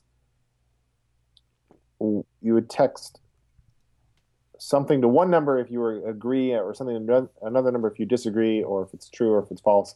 Um, and this would be up on a screen in a bar, and they'd be asked provocative questions or dumb questions about sports. And anyway, collect the data, and then voila, that's the end of it. You can just see these numbers tally up and be interested in the results if they're interesting, or ignore them if they're not. The the spin on this is that it's that plus a bit of um, a bit of wagering. Um, you're wagering um, no actual currency, but you are wagering how much you're making a wager about how many people in the room will side with one side of the uh, issue or the other, um, will agree with the statement or or not. Um, and uh, and it's an economic, it's a little economic um, mystery. We actually had an economist in the room that uh, when we played it, he was fascinated by it uh, because very often um, the average, the mean guess would track very closely to the actual uh, answer. Um, so if you can imagine, like uh, the question would be something like, uh, "Did you believe on? Do you believe that Adnan is guilty?" Let's say the actual answer was thirty-five percent, meaning thirty-five percent of the people in the room picked true. The average guess about what percentage of the room would say true was somewhere close to that, maybe 40, maybe maybe 30. Um, and this wasn't always true, but it was fascinating to see trend wise people, uh, the room as an average on a whole uh, would very closely be very close to accurate. And I think the more people you get, the economic theory tells you that people's predictive power in aggregate is pretty good. But that doesn't make the game fun. What makes the game fun is that the prompts, hopefully, are fun uh, to think about and to guess about. And so it gives you a chance to be like, I mean, especially if you're doing provocative stuff with adults, uh, you can ask things about questions about sex and masturbation, and then you get to think about your sex neighbors having and sex. masturbation, Yeah, right, exactly, both So you kinds. right, exactly. And it So can you be like conversation starters. Like if it is in a bar, while you're waiting for the response, it, it might trigger a conversation at your table. Exactly. Like, what kind of masturbation do you like, Julie? You know, like, you know, right, right, right. Masturbation. I've heard of that. Has anyone here heard of that? Can tell me more? but I, th- I I think there's even more. So so you, at the end, you know, you, you get the result. You see the percentage of the respondents. You saw what uh, the the average guess was. Um, you know, and then we talked about you were getting feedback from from your participants about what might happen, and a big one was just that people wanted to know if they if they got the closest guess to the the correct percentage, some kind of feedback on that. Yeah, and I've I've actually implemented that. Oh, you have. Yeah. So the, this the game got played again last night at a bar, and um, I wasn't there, so I can't give you firsthand uh, feedback. But my partner in this was there, and he says that he has a lot of interesting thought. Uh, he says there were the, the gameplay was was fascinating because we had some predictions about how this would work with strangers, and um, some of them got borne out, and some of them didn't. But I'm not, you know, we don't have to get into that. But I will say that in in preparation, we did fix that one bug. So Okay. so you, you now know. there's even more you can do with it though i think because the, the thing i kept wondering while i was playing it because lots of times i would i would vote true but then i'd guess a very low percentage i thought well i'm i think i'm an outlier on this one you know how often does that happen how often does someone think that they're exceptional compared to their peers and how often do people think that they're in line with their peers and then how often is that true Right, and that's actually not that hard to calculate. So when someone says true but guesses a low percentage, that's worth pointing out. Um, you know, we got to be tricky, uh, or sorry, it's tricky. We got to be careful because we try to divorce the actual answer from the guess as much as possible, mm-hmm um, because we don't want anyone to feel at all that there's a risk that they'll be outed for any answer of any question, even if the risk isn't there um, or the possibility isn't there, if they think that the risk is there, then they'll hedge their answers and they won't be truthful, and then the game falls apart. Right. Yeah. It, it all depends on that that honesty in the response. Um, I also would I thought it'd be interesting, you know, if you kept gathering as as more and more people play this, you you gather the aggregate data, Right. Then you could also get in the response screens like where this room measures against everyone else who's answered this question over time in your game, you know. For sure. or or how did the how do the responses track over time like if you were to you know if you keep asking the adnan did it You know, just in the last week, we've had uh, responses from the prosecuting attorney, and uh, and Jay has given his side of the story, and you know, like, does that does that move the needle on on uh, where people think, how people think about Adnan? This is uh, the Siggy Llama Show starring Sigmund Lamar. We discuss Blood Bowl and the Serial podcast, and uh, now a bunch of other games also that aren't Blood Bowl. So that was Read the Room. So look for that in a bar near you. Someday, somehow, how are you going to roll this out? Like, how are you going to I package this? don't. we- We we don't know what we're gonna do. Um, like originally we we built this on a whim because it was it was Andy's idea, my partner, and he. Um, Sex partner, true or false? This is uh, totally I anonymous. predict that sixty percent of the room will say true. Yeah. Okay. That's fair. Yeah, so we didn't really have any idea about where we would take this. Um, we built it on a whim. We both have other things going on, and uh, what we weren't sure if it was going to be fun or not. And so we thought we'd check to see if it was fun, and then uh, talk about where to take it from there. Now that we think it's fun, we've gotten some feedback that it's fun. Uh, we have some decisions to make about where to take it. We could make it. Uh, we can t- continue to build it as a as a bar game.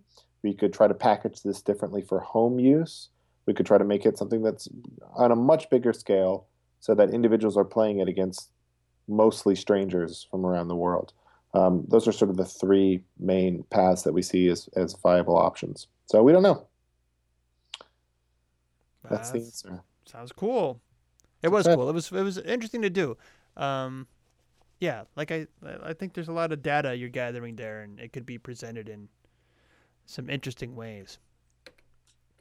So what else did we do? We played the pit, which is just a game with lots of yelling and uh, and thinking fast. And so I was terrible at that. It's just a yelling Yeah. game. You're like you're It- you're supposed to be in like the the the trading pit of the commodities exchange. Yeah, it's a it's an old old game. It's probably the oldest game we played. Yeah, it's a good one. I was I was did never came close to winning that, and I don't like being yelled at. And uh, then we played utter nonsense, a game which, when it was described to me, it sounded like it was not going to be fun at all. Totally agree. Uh, it's another apples to apples, Cards Against Humanity type of gameplay. So someone's the judge. They pull a deck, a card from the judging deck, and this deck is all. All it is is accents, different kinds of accents, and uh, everyone else has in their hands cards with kind of silly phrases on them. It's usually a two or three sentences actually. Um, there it is. You're holding it in your hand, and uh, and everyone goes around and they have to select one card to read in the assigned accent. They have to pick the text that they think would be funniest for them to, to deliver in that accent, and everyone goes around and does it, and then the judge picks the one that they liked the best for whatever reason, whether they thought it was the most convincing accent, the best marriage of text to context, or, or whatever, uh, effort. and uh, and it actually it actually was my most my most f- memorable part of the day. Um, I mean, some of the accents were kind of straightforward, and it's funny. Like we just shuffled the deck, but uh, they kept getting the accents kept getting more kind of out there the longer we played the game. Okay, so the first accent was redneck, and uh, you know I had a card, I had a bunch of cards, but one of them was about um, if I ever win the lottery. So I did an accent like this: If I ever win the lottery, I'm going to stand up on the table at work and pull out my Peter and do a a penis helicopter. I don't know what it was, a Willy helicopter. And it was just kind of like a silly thing. But you know, I'm like, oh wait, rednecks play the lottery, and don't they all play the lottery? All all my all the ones I'm related to play the lottery and talk about playing the lottery a lot, and exchange lottery tickets for Christmas gifts. It's um it's a big deal. So that just seemed to fit. And uh, and as our mutual friend Levi pointed out, they also make elaborate plans for what they'll do if they win the lottery. So it just seemed to to match the subject Um, but then other uh, accents like there's uh, a gang member. Um, so you know you kind of had to navigate some racial waters there. Like, do we? What assumptions do we want to make about a gang a gang member? Uh, the card actually said gang banger, um, which I wanted to be careful to say uh, that I was looking for gang members and not participants in a gang bang, because I didn't want to didn't want to get into that. Um, but then uh, like there were some real kind of left field ones like mime. So that was a challenge because none of these cards had straightforward text on them. And then there was the kind of the ultimate accent, which was orgasm. The orgasm accent. Um, and I uh, yeah, I took some liberties. from the from the country of Orgasma. Um, they all have a very peculiar, and they're very sensitive about it. They might think it's racist, but I don't know. It's a party game. Yeah, they're uh, they're like, uh, why are you making fun of me? You know, they fall asleep. you can't tell. Like, you can't tell if they're enjoying it or if they're offended by it. That's the thing. It's like I thought you were kind of getting off on on my imitation of you. That's why I always talk. Stop talk. Stop imitating me. So uh, yeah, so that was fun. That was a lot of fun. If you have to be with the So right anyway, group of you're people, being- well, we only have one data point, but I agree with you. I uh, I think the, the game worked because we were it, we were with a crowd, many of whom were willing to commit to the to the bit. And you're being too humble. Uh, you dominated dominated this game, especially the orgasm round. well, I Um, I, I, I, I had the uh, advantage of going early in the round, and uh, I committed my I I did not hold back in my commitment to the bit. I had full commitment to the bit. I, I think just to put your listeners at ease, let's just say you had ninety percent commitment. You could have gone one extra well, step. you okay, I did not. Um, right, I was not doing method. right, right. So anyway, uh, so the game brought me to tears um, many times, especially your moment of um, of climax, um, and uh, It was more than a moment. I, I sustained that. it's it's true. It's really what made it so special was that it lasted for so long. but yeah, uh, uh, it was it was great, and I even won a card, which is astonishing to think about. Uh, I think I com- I think I committed to the French accent really well. Your pantomime was my favorite. Thank you. I was Um, really proud of that. I was the only pantomime, and I was going to say this earlier. You were saying that the mime round was inscrutable because our, our, our sentences were so complex. There's no way they'd be expressible in mime. I was the only one whose whose mime bit was guessable. Someone- Everybody knew exactly what happened exactly. uh, after your pantomime. I thought you should have won based on that. Thank you. Thank you.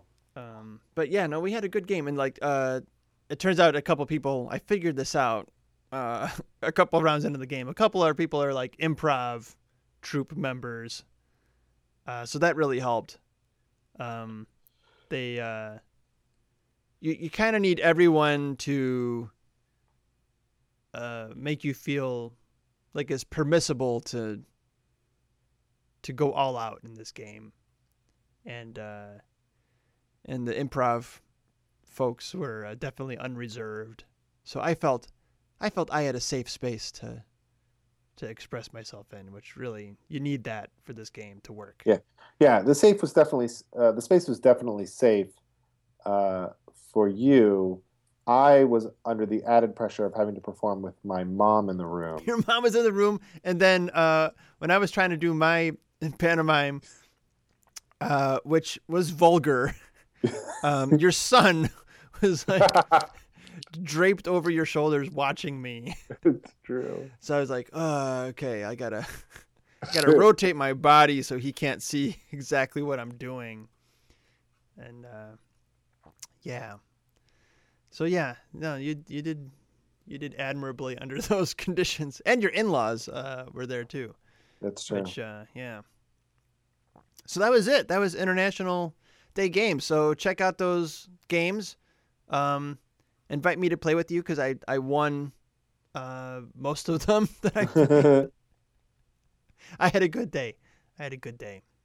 Um, better than I've been having at Blood Bowl lately. But that's another episode, or maybe later this episode. I mentioned your offices in Cards Against Humanity's offices, or your workspace there. Yeah. Uh, we only hinted at why you might be renting space there. I also hinted at these puzzle hunts that I've been on you with. The the Dash one, which is kind of a nationally, hmm or is it internationally organized? I, I don't. They run I it in several uh, cities I think it is simultaneously. Yeah, yeah. Um, and that's where I met Max from Cards Against Humanity. You, you and Max and I and uh, Greg, the designer of Threes, the the mobile game, uh, of putting numbers next to other numbers and sliding them around. A, addictive them. game. Uh, did I tell you the first time I was playing Threes for a while? The first time I let Floyd, my seven-year-old son, play it, he beat my high score. That really pissed first me time? off. The first time he played it, he beat my high score. What was that? What was your high score? I don't remember. My highest number I got to was uh, 96. And he, what's double 96? He got two 96s next to each other. I think it's 960. Well, no, because it doubles in, in three. just kidding. Yeah, right. A hundred and something. Yeah, he he yeah he yeah he he beat my high scores first time. That really pissed me off. This is why you shouldn't have kids. And it even like uh, it's in my profile, so it says it has my name next to the score, so it even feels like dirty. What feels dirty? Oh, you mean Having someone his- else? Yeah. Yeah, so it's like he Yeah, well, I ruined just my. got to work harder now. No, I just I stopped playing. You'd think that would give me drive, but that that would feel very petty to like I have to be better than my son. You know, like that's just supposed to naturally happen for another five years at least. I should hope. Anyway, so that's a long. Uh, this is a long wind up to talk about your new exciting venture called Mystery League That's right. not the League of Mystery. No. What's that?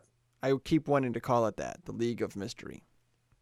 The League of Mysterious Gentlemen. It's not that. It's the Mystery League. Um so you've been organizing puzzle hunts just for fun. Right. Well, you've been writing puzzles just for fun for how who knows how long. You had your Tumblr, The Puzzler. You were The Puzzler and uh, you know, you had your Twitter feed as The Puzzler where you would, you know, just make up puzzles and you'd publish them and people would try to solve them in the comments. Right. And uh, and then you'd have these kind of day long parties you'd invite friends to.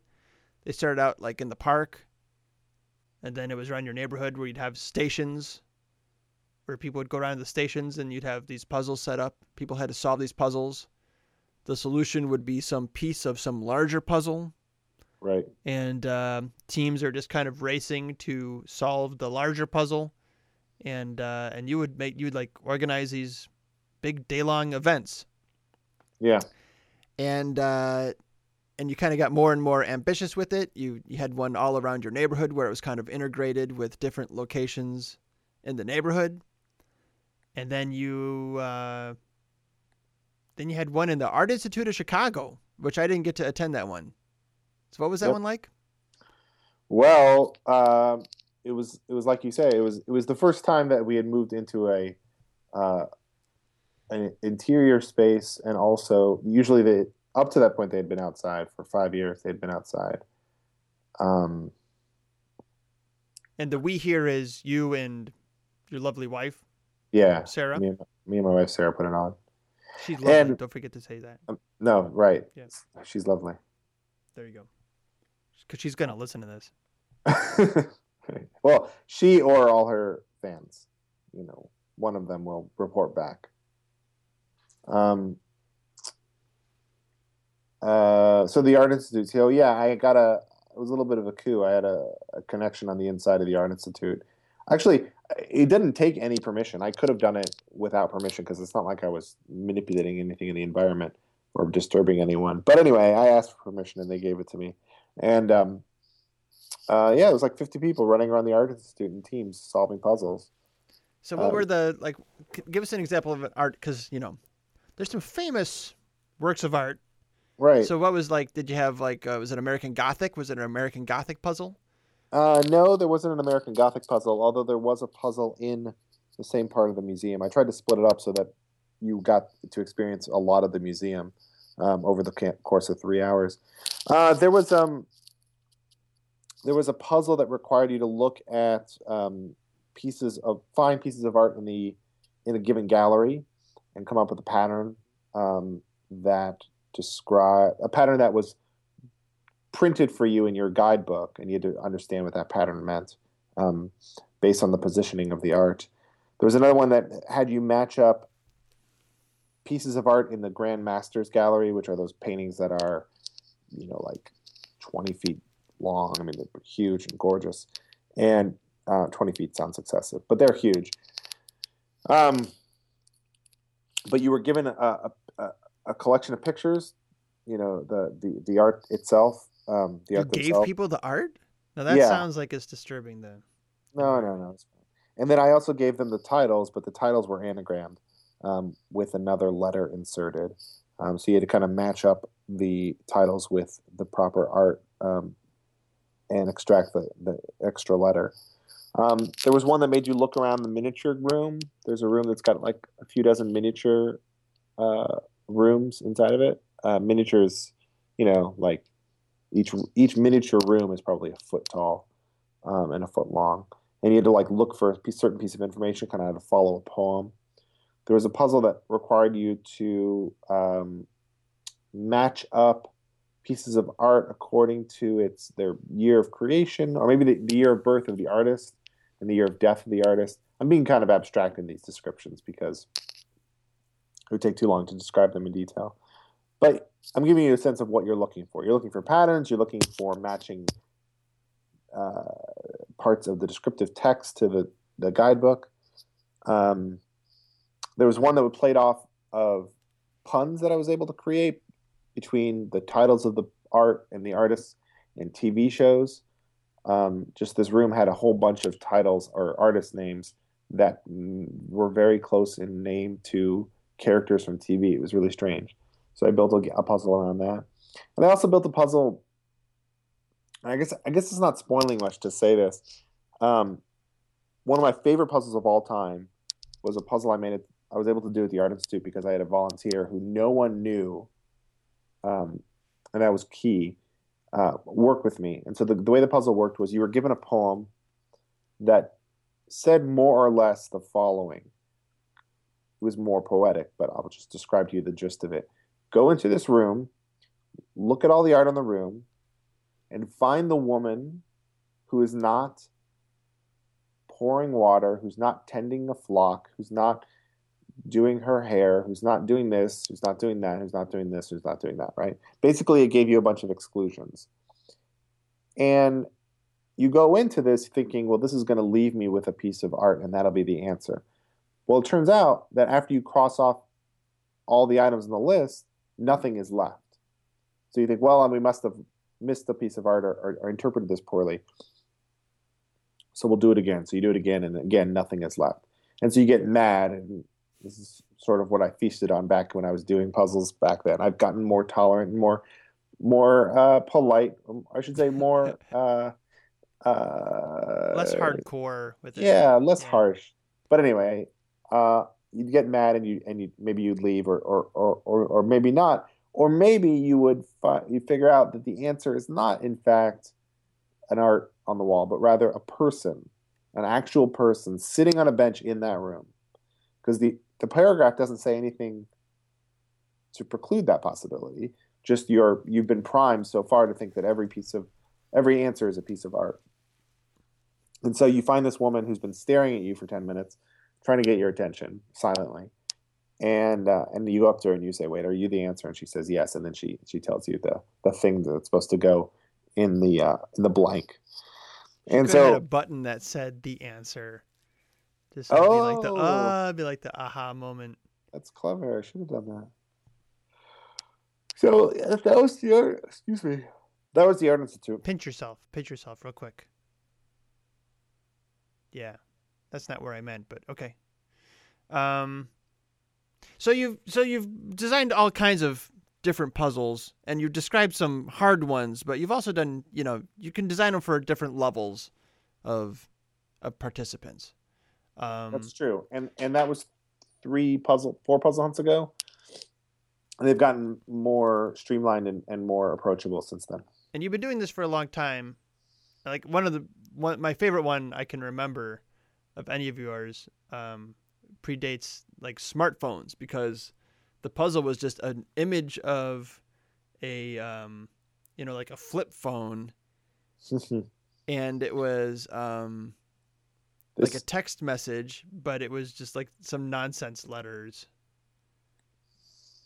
yeah, typed, it was typed into the the face until I nonsense words. nonsense words and so i finally figured out this is back when to send a text message you used your keypad and uh you know to like make an n you had to hit the five or whatever it was and hit it twice because you had to go through the m and then the n um and so i finally figured out oh wait if i type in the message you've got here my phone will autocorrect it to some real words or like suggest some real words and it spelled out some other message. It was just something like that where, you know, there was no explanation. It was just a picture of a phone with these letters on it.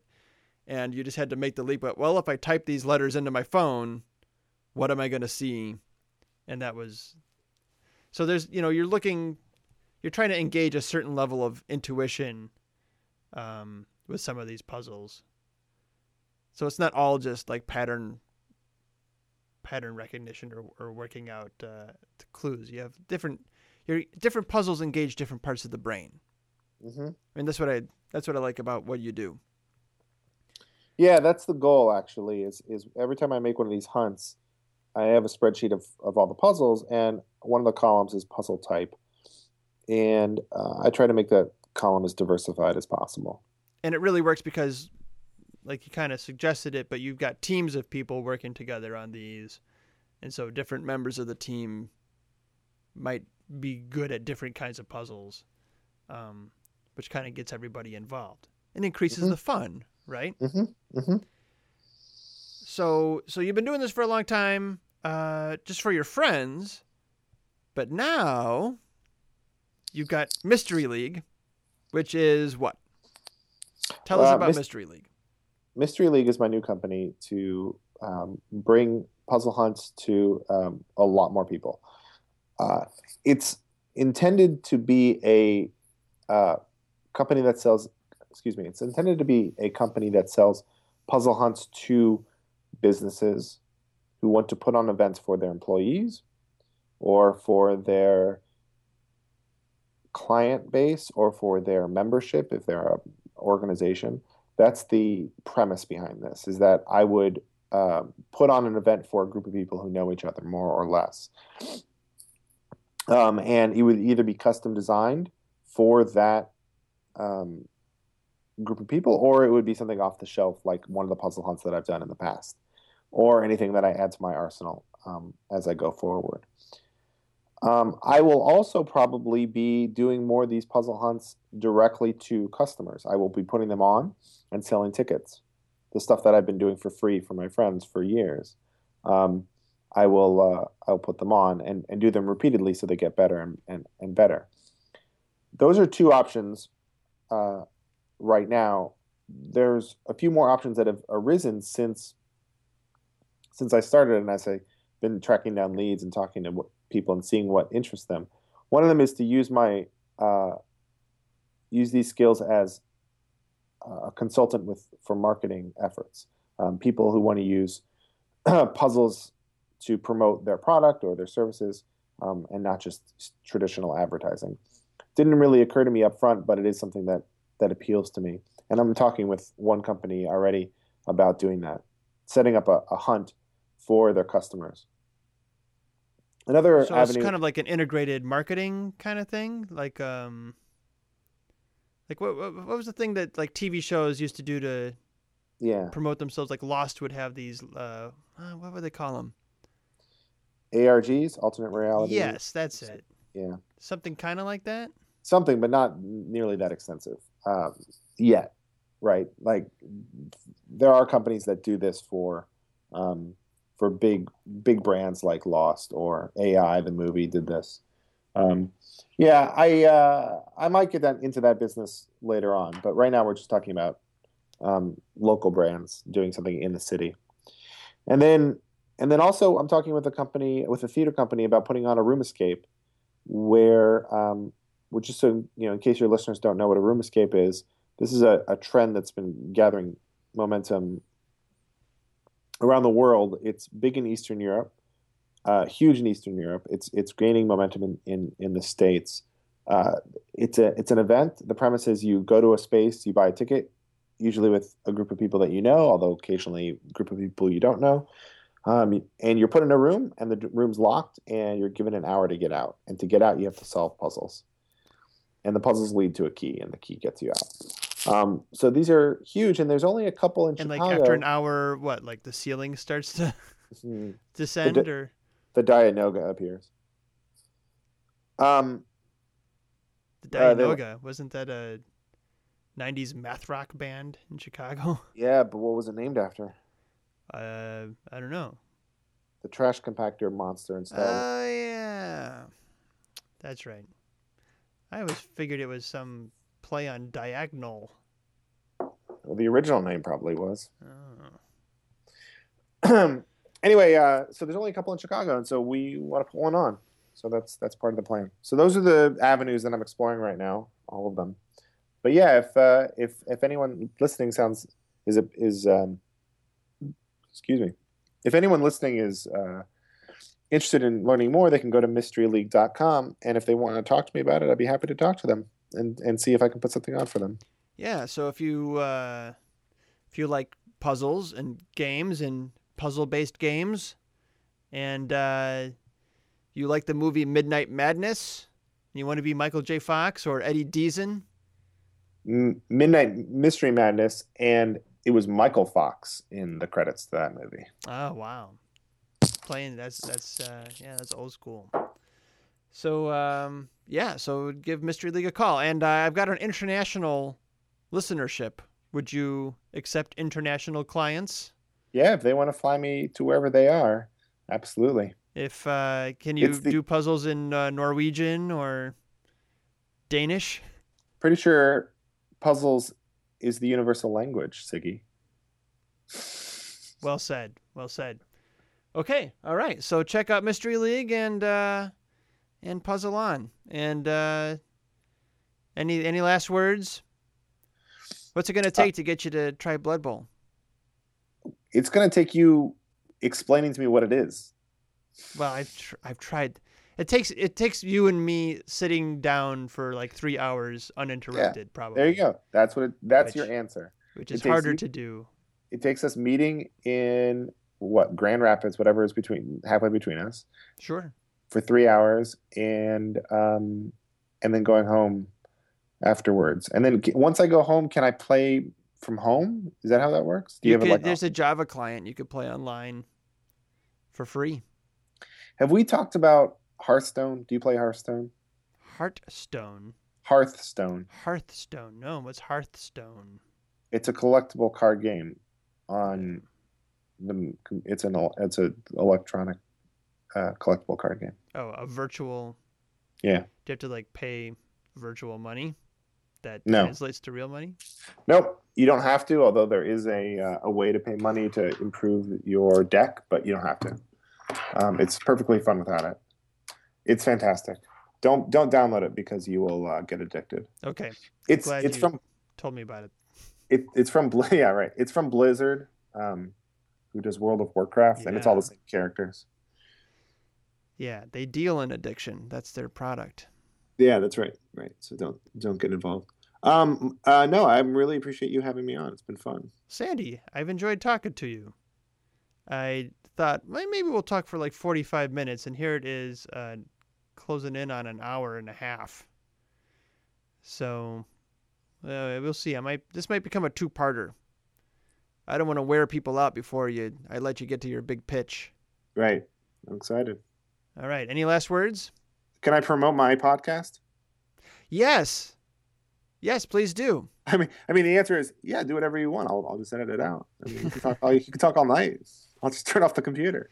You beat me to the punch because I was trying to think, um, how could I get my kids involved?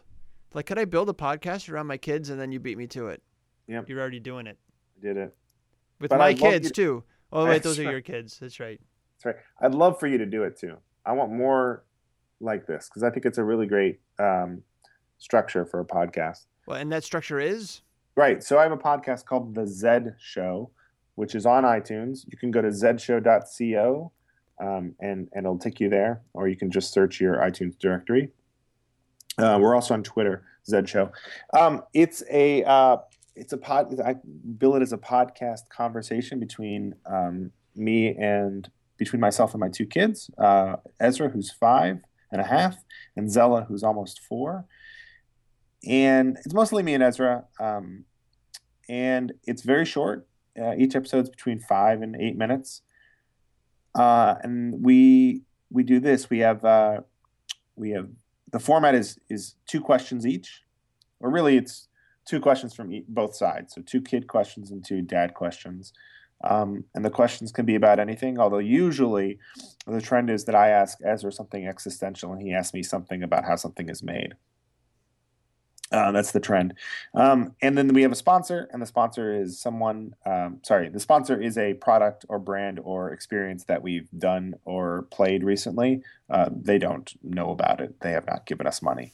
Um, but, you know, it's a minor detail, and it's a lot of fun.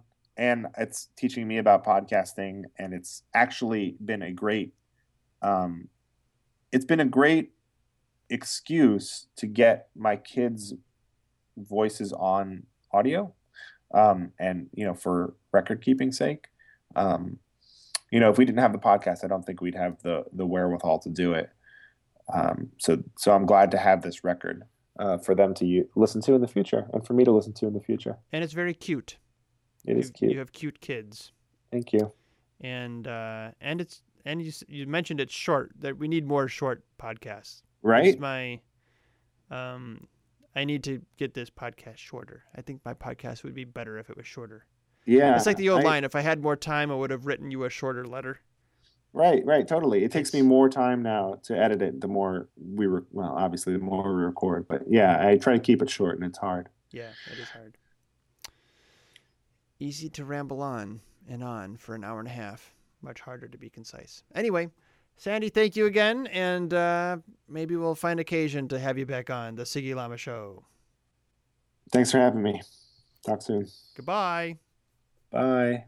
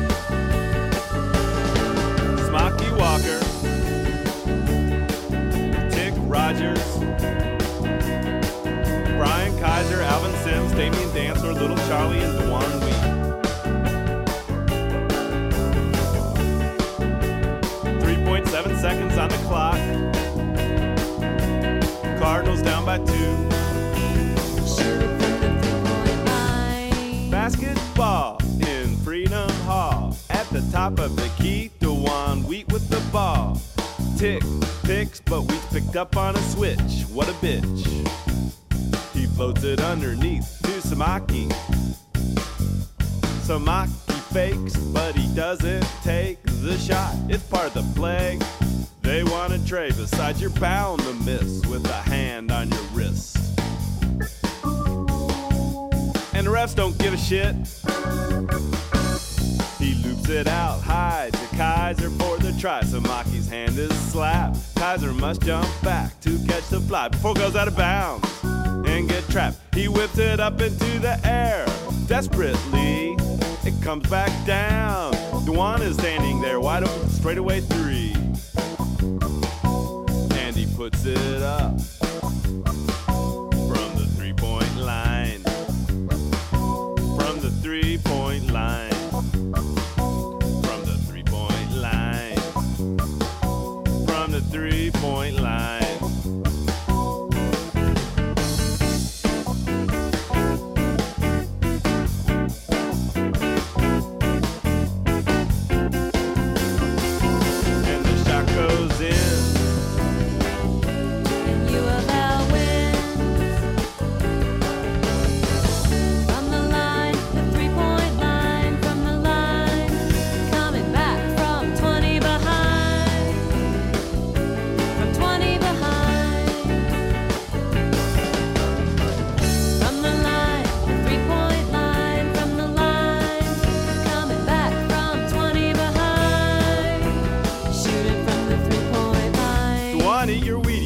going to the Final Four.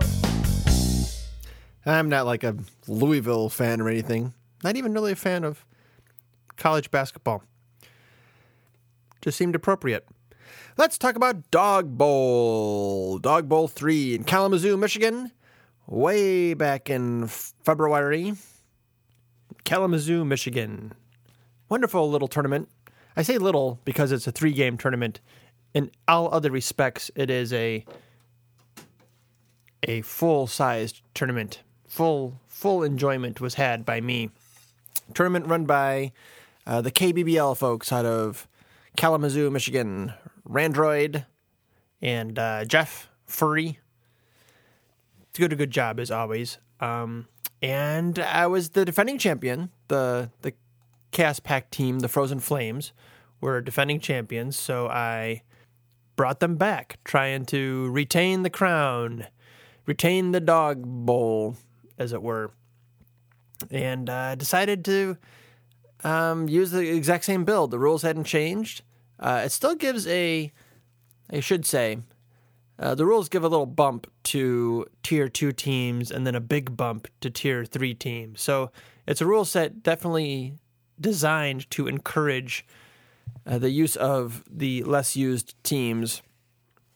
So uh, when you see the you know the results of my Chaos Pact team against tier one teams in this tournament, it kind of helps explain it a little bit. Um, so I used the same build as last year. Not a build I was crazy about this year when I saw it. I'm like, really? I won with with that. Um, but I didn't try too hard to think of a different one. I'm like, well, if it if it worked last time, uh, dance with the one what brought you. So that's what I did. And very briefly, uh, so I had six Marauders, three with block. I had the uh, Dark Elf, Phoenix Sundown with dodge, so he's my ball carrier. Had the um, Goblin, just naked. uh, Skaven, Germfask with wrestle, so safety and sacker. Uh, Troll with guard, Ogre with block, Minotaur with block, and two rerolls, two team rerolls, and that was it. That's the whole team. So really, just um, no, I'm sorry, three rerolls. So just uh, kind of smash them. So you know, lots of block, five block on the team. Uh, the one garter, uh, a wrestler for on my speedster, so I can get something done on defense, and uh, an agility for ball carrier, and that was it. That, that's that's the team. So just kind of rolling with uh, some basic Chaos Pact goodness. And uh, what happened? So round one, I drew Katie Music, Rowdy Katie, bringing undead. So remember, tier one teams are kind of penalized in this tournament, but she brought undead. Her uh, Winter is Coming team, which I never got to look at her roster to see if the players uh, have. Are they all, uh, you know, Game of Thrones? Are they all Northmen? Are they, uh, are they all Starks? Uh, you know, what's what's the deal? I, I forgot to ask about that. We talked about the books. Um, I'm on. I'm about to finish book three. I was hoping to get ahead of the TV show before the the next season started, but looks like I'll be caught up to uh, about where the TV show is. So that's fine. That's fine. TV show makes a lot of good improvements on the book. I enjoy the books very much, but TV show makes some some smart changes when they make changes. I could talk about the adaptation process uh, at length, but that'll be another podcast. So she's playing Undead, and I don't remember how this went uh, exactly because you know two almost three months ago, and I you know I can barely remember how games went the next day. Uh, I will say that there was a um, a timing controversy, and I will f- accept full responsibility for this. Um, uh, I was playing slow, as usual. In the first half, I think she was playing slow too. I, I think we were both playing slow, but I was definitely playing the slower and uh, for the longer. Uh, so when we got into the second half, I started setting a timer for myself. So uh, when they called time and they said like half an hour left. I set a timer on my clock and I said, or my on my phone. I said, okay, I'm going to set this for uh, 25 minutes. So I build in some some extra time, and uh, at some point they said they called 10 minutes, and then at some point after that, I swear they called 10 minutes again. When my timer had run down more than that, so I'm I'm taking my turns pretty fast at this point because I'm really trying to get the game in, and uh, I had got uh, a, a one point lead. Uh, I remember what happened. I kicked to her. I won the toss. I kicked to her. Um, she was upset that I kicked to her. She wanted to kick to me, and um, and I I got the ball off of her, uh, but I couldn't. There was a big scrum and the ball going back and forth, and ended up nobody scoring in the first half. Couldn't swing it. Couldn't swing the play to to, to score. But then she kicks to me. I drive down. I score. Um, but I, I you know I score like on turn my turn seven, so she would have gotten two turns to score. Except I thought that they called ten minutes again. I'm like, oh, I must have misheard the first time. Bad assumption. I should have assumed I misheard the second time. I I swear I heard it, and so I reset my timer again, um, which which was a bad thing to do. Um, I relaxed a little too much on trying to take my turns quickly. I really wanted Katie to be able to get all her turns in and, and to try to match the score. So I ended up winning one nothing. Uh, she got uh, gypped out of out of a turn or two turns, and uh, so big asterisk next to that next to that win. Uh, she was out of rerolls. Um, so I mean, it, w- it was a long shot, and I, you know, I had, pl- I had, I think I had eleven defenders, uh, defender with. I was, I was out hitting, um, her in that game. So I mean, you know, I, I had a good shot at shutting it down, but still, you don't want to, you don't want to do that. And I, I really, and in my league, I'm starting to play slow again too. I really, uh, I really gotta. This is the thing I gotta work on. Um, and not like, and also like being decisive with my movements. It's not like fidgeting around like, okay, I'm gonna move my guy there. Oh wait, no wait, let me think. Uh, maybe I'll move him over here. No wait, wait, no, I like the first one better. Like I gotta stop that shit. Um, so that's my, that's my development uh, as a player. I need to work on. I probably have said that before on this podcast because it's perpetually the thing I need to work on. Is just kind of not being a dick, uh, an annoying, an annoying opponent. So, uh, so that was a, a one nothing win. Uh, round two, I drew Randoid, Randroid, not a Randoid. Um, he was playing humans. First time he was ever playing humans. So I got to play him in his second ever game as humans. Um, I've played a lot as humans. In fact, I've I've played more games as humans in tournaments than as any other race. So, um, so that was cool. I don't often get to play against them, uh, so that was fun. And uh, he took an slightly unusual build. I think I, I want to say that he had two catchers and he didn't give either of them skills. You know, he gave guard on the four blitzers. Um, he gave he took a thrower with dodge, uh, which is not how not what I've ever done.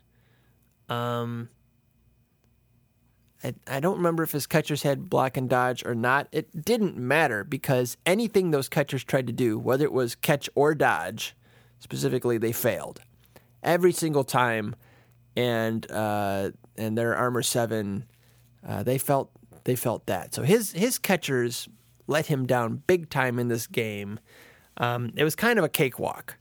Um, nothing against Randall as a coach. It was really, you know, if you're trying to run your offense th- through your catchers and your catchers can't catch the ball, or you know, if you can mark them and and they take themselves out of the game, then there's not much left to do. So, um, so that was a two nothing win against Randall. He was a, he was a good sport.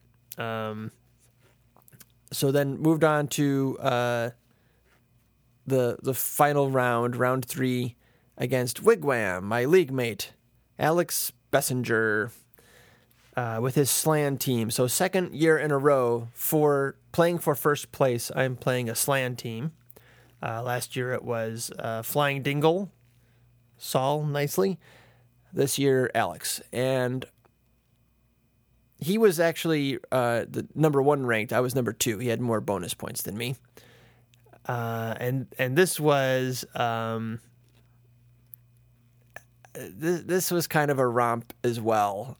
Um, about the only thing that really worked for him is he was leaping into my cage just about every turn. I think we started with him kicking to me, and he was really playing very aggressively. It had been working for him, it worked for him in the first two rounds. And so he was leaping into my cage just about every turn. He was succeeding on those leaps. He was leaping with blitzers. Um, he had one or two guard catchers, but I, I got rid of them. And so it was really just the blitz, the blitzer. He was just kind of. I only had the one guard on the troll, so he could he could leap in. He could find spots where he could leap in and get his one die block. Um, and he was getting those leaps in, but the the blocks weren't really working. I mean, he got the ball on the ground a couple times, but he was never able to recover it. And um, and in the end, I think there were like four frogs left on the field, and I was just stalling and and scoring. And then when I kicked to him, he he still had like a very small force. Um, so stopping him, I, I and I think he failed a, a ball pickup, his initial ball pickup to start the second half. So I mean that was kind of that was kind of it. Um, so I managed to hold on and win that game one to nothing and repeat as champion without giving a touchdown uh, on the day. And um, oh, NAF ranking. I'll be honest. I I went in. I was the number one coach in the U.S. Chaos Pact coach in the U.S. And I would be lying if I said I didn't. I wasn't nervous about playing them so soon again in a tournament. Um, in a moment of weakness, I considered not bringing them back to park on my ranking, and I thought that is some weak sauce. That don't that you know it, you don't deserve your ranking if you're afraid to play your team because you assume you'll go down. You know, I mean, I had to I had to defend. I had to defend the, the title, and I had to see how high this could go. So, um, so I played, and I ended up, uh, I, I, well, still number one. My ranking went up. Uh, what? Do you care about this? Ten points, and so now I'm number six in the world. So that's pretty cool. I'm excited about that.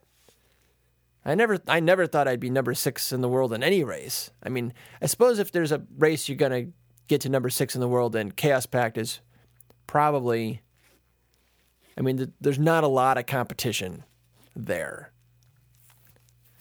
So that that would be one to pick if you were going to shoot for number six in the world. Um, I'd been planning on on playing uh, my elf team for a year, starting at Slurpee Bowl. Now I'm wondering if I should just keep riding the the Chaos Pact train and see how high this can go. See how high this train can. See if it's an elevated. You know, I I don't know. It it's also my best painted team. If I finish, if I don't finish the elf team, then obviously I'm not going to play them. Um, although I think next month's episode will be a paint cast, so I expect I expect them to be done. I really have the four catchers and a coach left to do, and uh, I have to find some reroll markers that'll that'll look nice. But but my Chaos Pact team is by far my best painted team um, out of a competition of uh, two teams that are finished. Um, soon to be a third. And I, I like them. I you know I they all have personalities. I like playing them. They're fun, especially when. Oh, this is the other thing to mention uh, about the dog bowl victory. Um, first negatrait failure on a big guy was I'm not kidding. Turn 15 of round two. That's all three big guys. Now I wasn't using them every turn. I was I was being conservative with their use.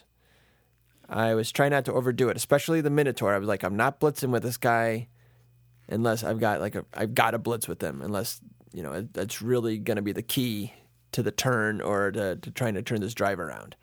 So, um, but even then, well, okay, no. So the Minotaur was failing lots of wild animal rolls because he was refusing to move. I was not blitzing him, and so I'd try to move him, and he just wouldn't move. And I'd say, okay, well, you know, I can live with him where he is for now. He's taking up space.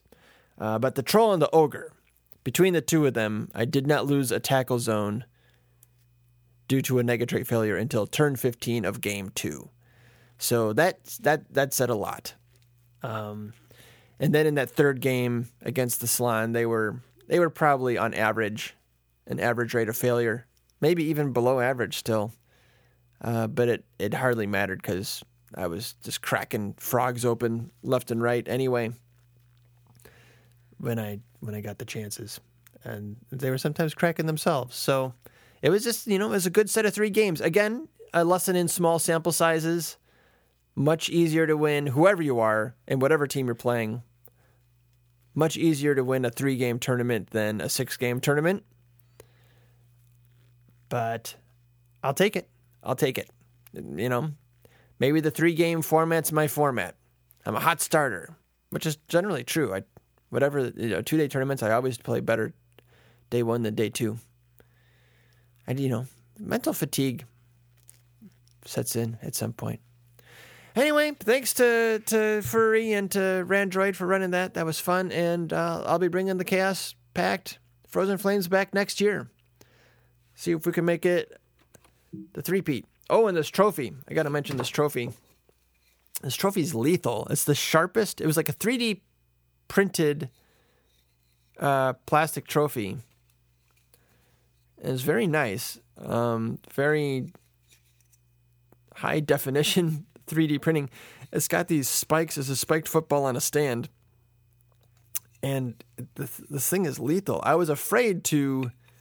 I, would, I was afraid I'd hurt myself with it on the way home if I didn't wrap it properly. So I wrapped it in an empty donut bag because uh, those guys provided donuts, the TOs. So when all the donuts were gone, I took the bag and I wrapped it up and I put it in a shoebox that I found where somebody had it there. Somebody bought new shoes at at the Marmalade Dog gaming convention where the tournament was held on the campus of Western Michigan University. Go Broncos. Oh, is that the Broncos? Yeah, Broncos. All right. Um post game sequence. What do we have to talk about? Oh, yeah, there is this. Questions, comments, complaints? This comes from Martin Stackelberg, uh, aka Lard on NAF. Or is it Morton Stackelberg? Looks like he's from Sweden, maybe? Yeah, he's from Sweden, according to a SIG here. Uh, last episode, we had Morton Forsmark write to us and give me a nice pronunciation guide.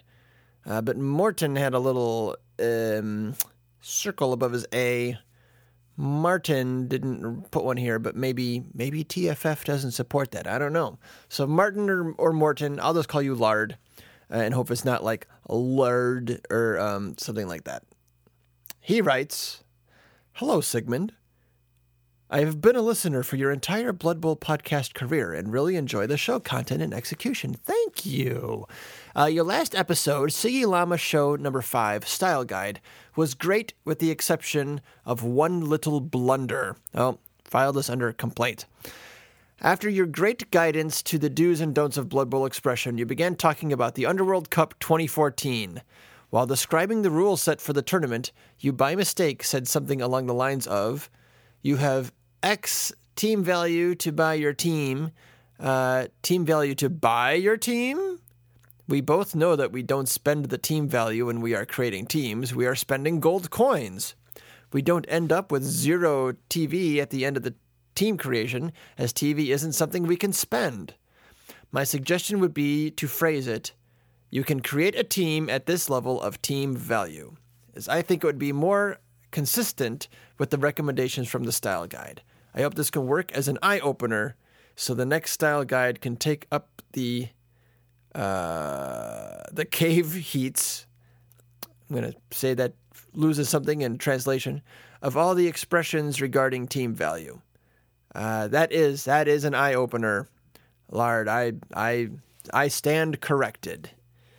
You know, just goes to show that uh, it's easier to write it up as notes for your show and easier to criticize when other people do it, especially when you write up your criticism as notes, uh, than to speak uh, extemporaneously and uh, follow the style guide. So I, I'm as vulnerable as anybody. Um, and I'm glad I could give you the enjoyment of correcting me. Um, I'm going to read this too. Uh, also, uh, Brian Mitchell. Actually, I'm going to cut in here. Uh, Brian Mitchell wrote me um, about the same segment, um, but with a different criticism. Uh, that he found it very funny that I started my when I started my Underworld recap. I said single skills uh, instead of normal skills. Uh, also, in the the style guide, I uh, railed on people who refer to a the results of a normal skill roll, a non-double skill roll, as a single skill, um, because there's nothing single about them. Just because you you rolled two numbers, they just didn't happen to be the same number, a double number. So, uh, yeah. So my underworld recap. Uh, I'm glad you both caught that. Very astute, my students. You're learning. Uh, Lard continues. One other issue you raised during the podcast was a source with a lot of alternative models for Blood Bowl, as the thread on TFF had gone missing. I haven't found your missing thread, but I know of this thread on the Swedish Blood Bowl forum, uh, Swedish Blood Bowl Alliance, that tries to collect as many of the alternative teams as possible and also keeps them sorted by type. So if you are looking for Amazons, click the button under Amazons, etc. Uh, the preamble is in Swedish, but the teams are sorted in alphabetical order after the English team names, so I think you'll find it useful. And he sends me the link, and indeed, this is a very useful resource, my listeners. And I will try to read you the, the URL here. Uh, it's a doozy, though. Um, I'm going to say what you should do is Google the phrase. Let's see here. It, well, it's Lard is the one who posted it. Um, if you host, if you search for the phrase "happy team hunting," put that in quotes, uh, and then in your Google search, do a site colon s i t e colon forum dot s w e b b a dot s e. Uh, the S W is in Swedish, BBA is in Blood Bowl Alliance. Uh, dot .se is in the, the Swedish country code. And uh, you'll find this uh, you'll find this very handy thread. It's exactly what I was looking for, and even has pictures right here. So you know, it uses kind of the forum spoiler feature. You you click the spoiler button, and you not only get um, the name of the the retailer uh, with a link to their website, uh, but also right here on the page are uh, the the pictures from that site, so you can do a, a real quick comparison, just running down, looking at the site. I'll put a link to this on the Facebook page. Um, hopefully, I'll remember after I post this thing and go to bed tonight. That's inevitably happening. Um, but check out that resource, and many thanks to Lard for sending that on. I'm have already uh, picked out my Slann team. Not that I should be buying a Slann team anytime soon especially since they're so awful in round three of the Dog Bowl. Uh, what else? Oh, Lard also sent in a uh, a late entry. He, by his own admission, it was late, and it definitely was. Um, to the "What Does Siggy's Voice Sound Like?" contest, and uh, I'll read this to you.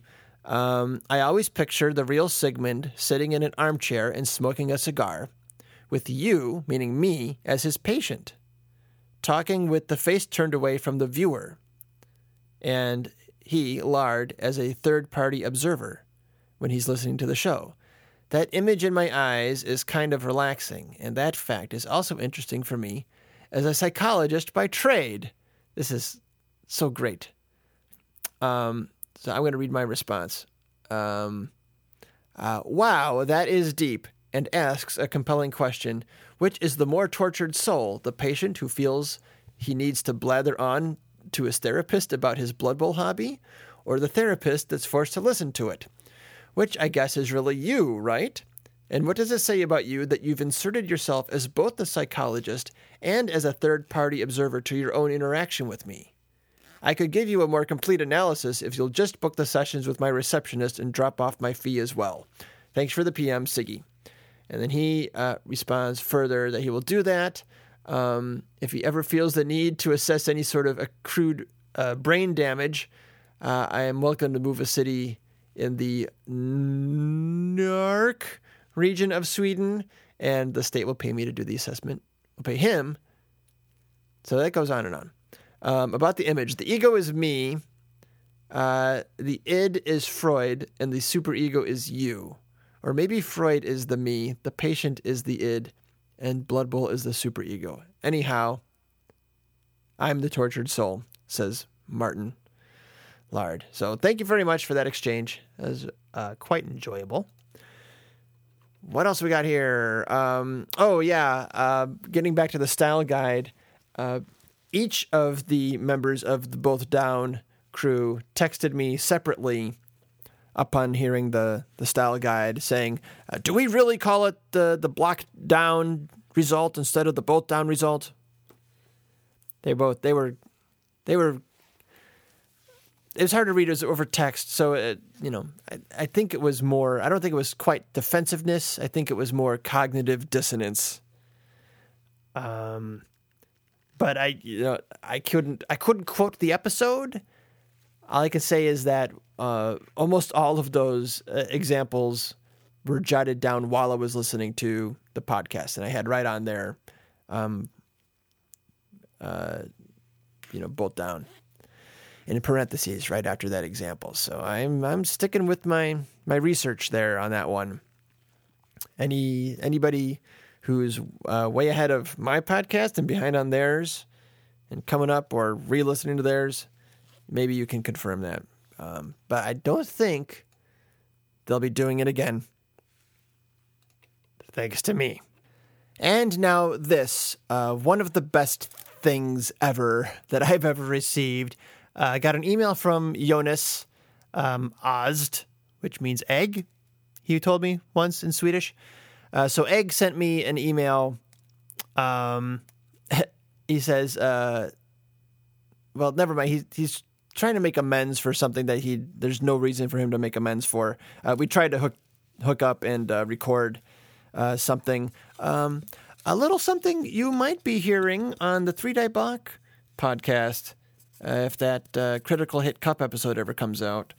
Um, Jonas was going to help me out, but it just it didn't work out. Um, so you'll hear other people. Uh, but he um, he wrote as possible amends for that not working out. Uh, there was recently a tournament in Sweden called the Banquet Bowl. This is such a great idea. That had a fancy dress code. I like dressing up. And also included a three course dinner. I love multi course dinners with a fixed menu. I love other people making food decisions for me, and the food is really good. That's like the best thing. Uh, and as is customary in our culture, there was singing and drinking. I want to be in your culture. All songs are traditional melodies with adjusted lyrics to make them Blood Bowl related, so lots of Swedish with a few words in English that you could recognize. I recorded most of it on the fancy iPhone memo thingy just in case you wanted to use it. Yes, I do. Uh, since you enjoyed our earlier efforts at the Chaos Cup, yes, I did. So pretty poor quality, good enough. And you might not even want it, uh, even if it was perfect. Come on now. Uh, but my conscience wanted to at least attempt to soothe your anger, which there was never any. Uh, so he, he sent it on. Um, uh, they were all in Swedish, uh, except for this one. So I'll play the one in, in English, although I enjoyed the, the ones in Swedish just as much as this one. So here, check this out. Yeah. This song goes out to Siggy Llama from the Siggy Llama podcast. Oh. See the little goblin, see his little feet. See his little nosy nose, isn't the goblin sweet?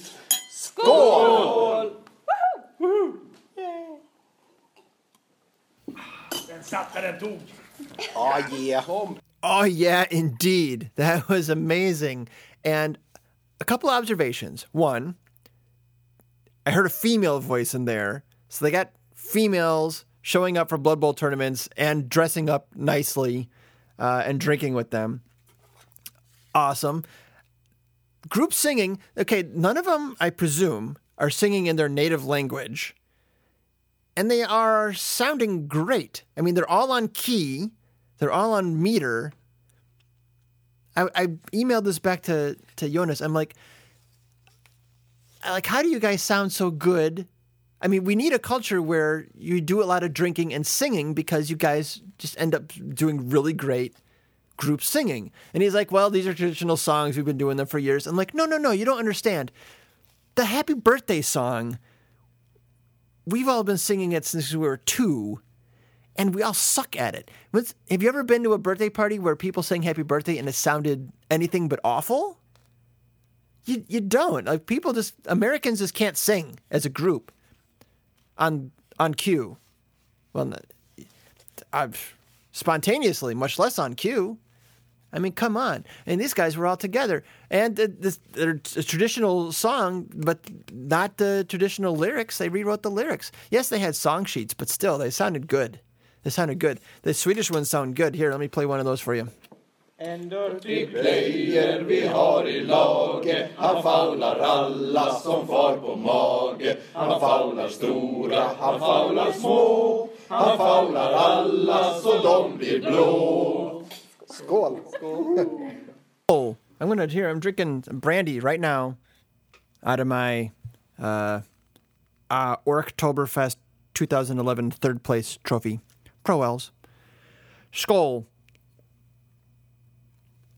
That's to all the attendees of the banquet bowl 2015. Wonderful, wonderful. And I, I think I heard you singing about fouling morgue, which is always encouraged. So that's it. That's our show. Oh, that's uh, that's Marc Maron. I can't do that. Um, so this is it. We're gonna wrap it up. Um, put a bag over its head. It's ready to kidnap. This episode. That doesn't work. Um, stick a pin in it.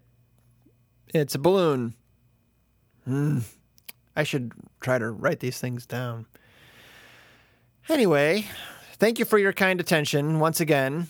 We have a, a new record two and a half hours, two hours, 35 minutes, 10 seconds at this point.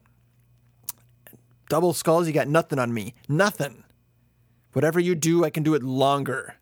Whatever your wind, I can be windier. How is your group singing over there in England? Huh? Does it measure up to the Swedes? I want to hear some drinking songs next time. We don't we don't do that over here. Well, our drinking songs they'd be like really shitty country music. That could be old country music, but good. It could be it could be some Hank Williams or some Buck Owens or something. I like the I like the um, the Bakersfield sound. When's that coming back? Anyway, all right.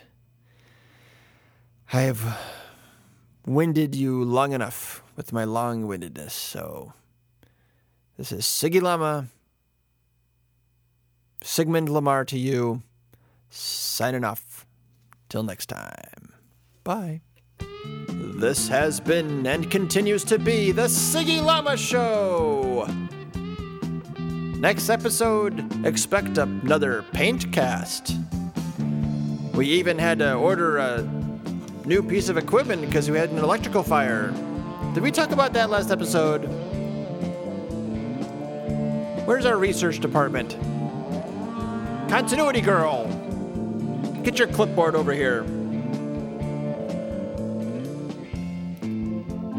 And then we'll make good on our promise to keep these episodes shorter. After this one, you'll be begging for it. Say, was that Sigmund's plan all along?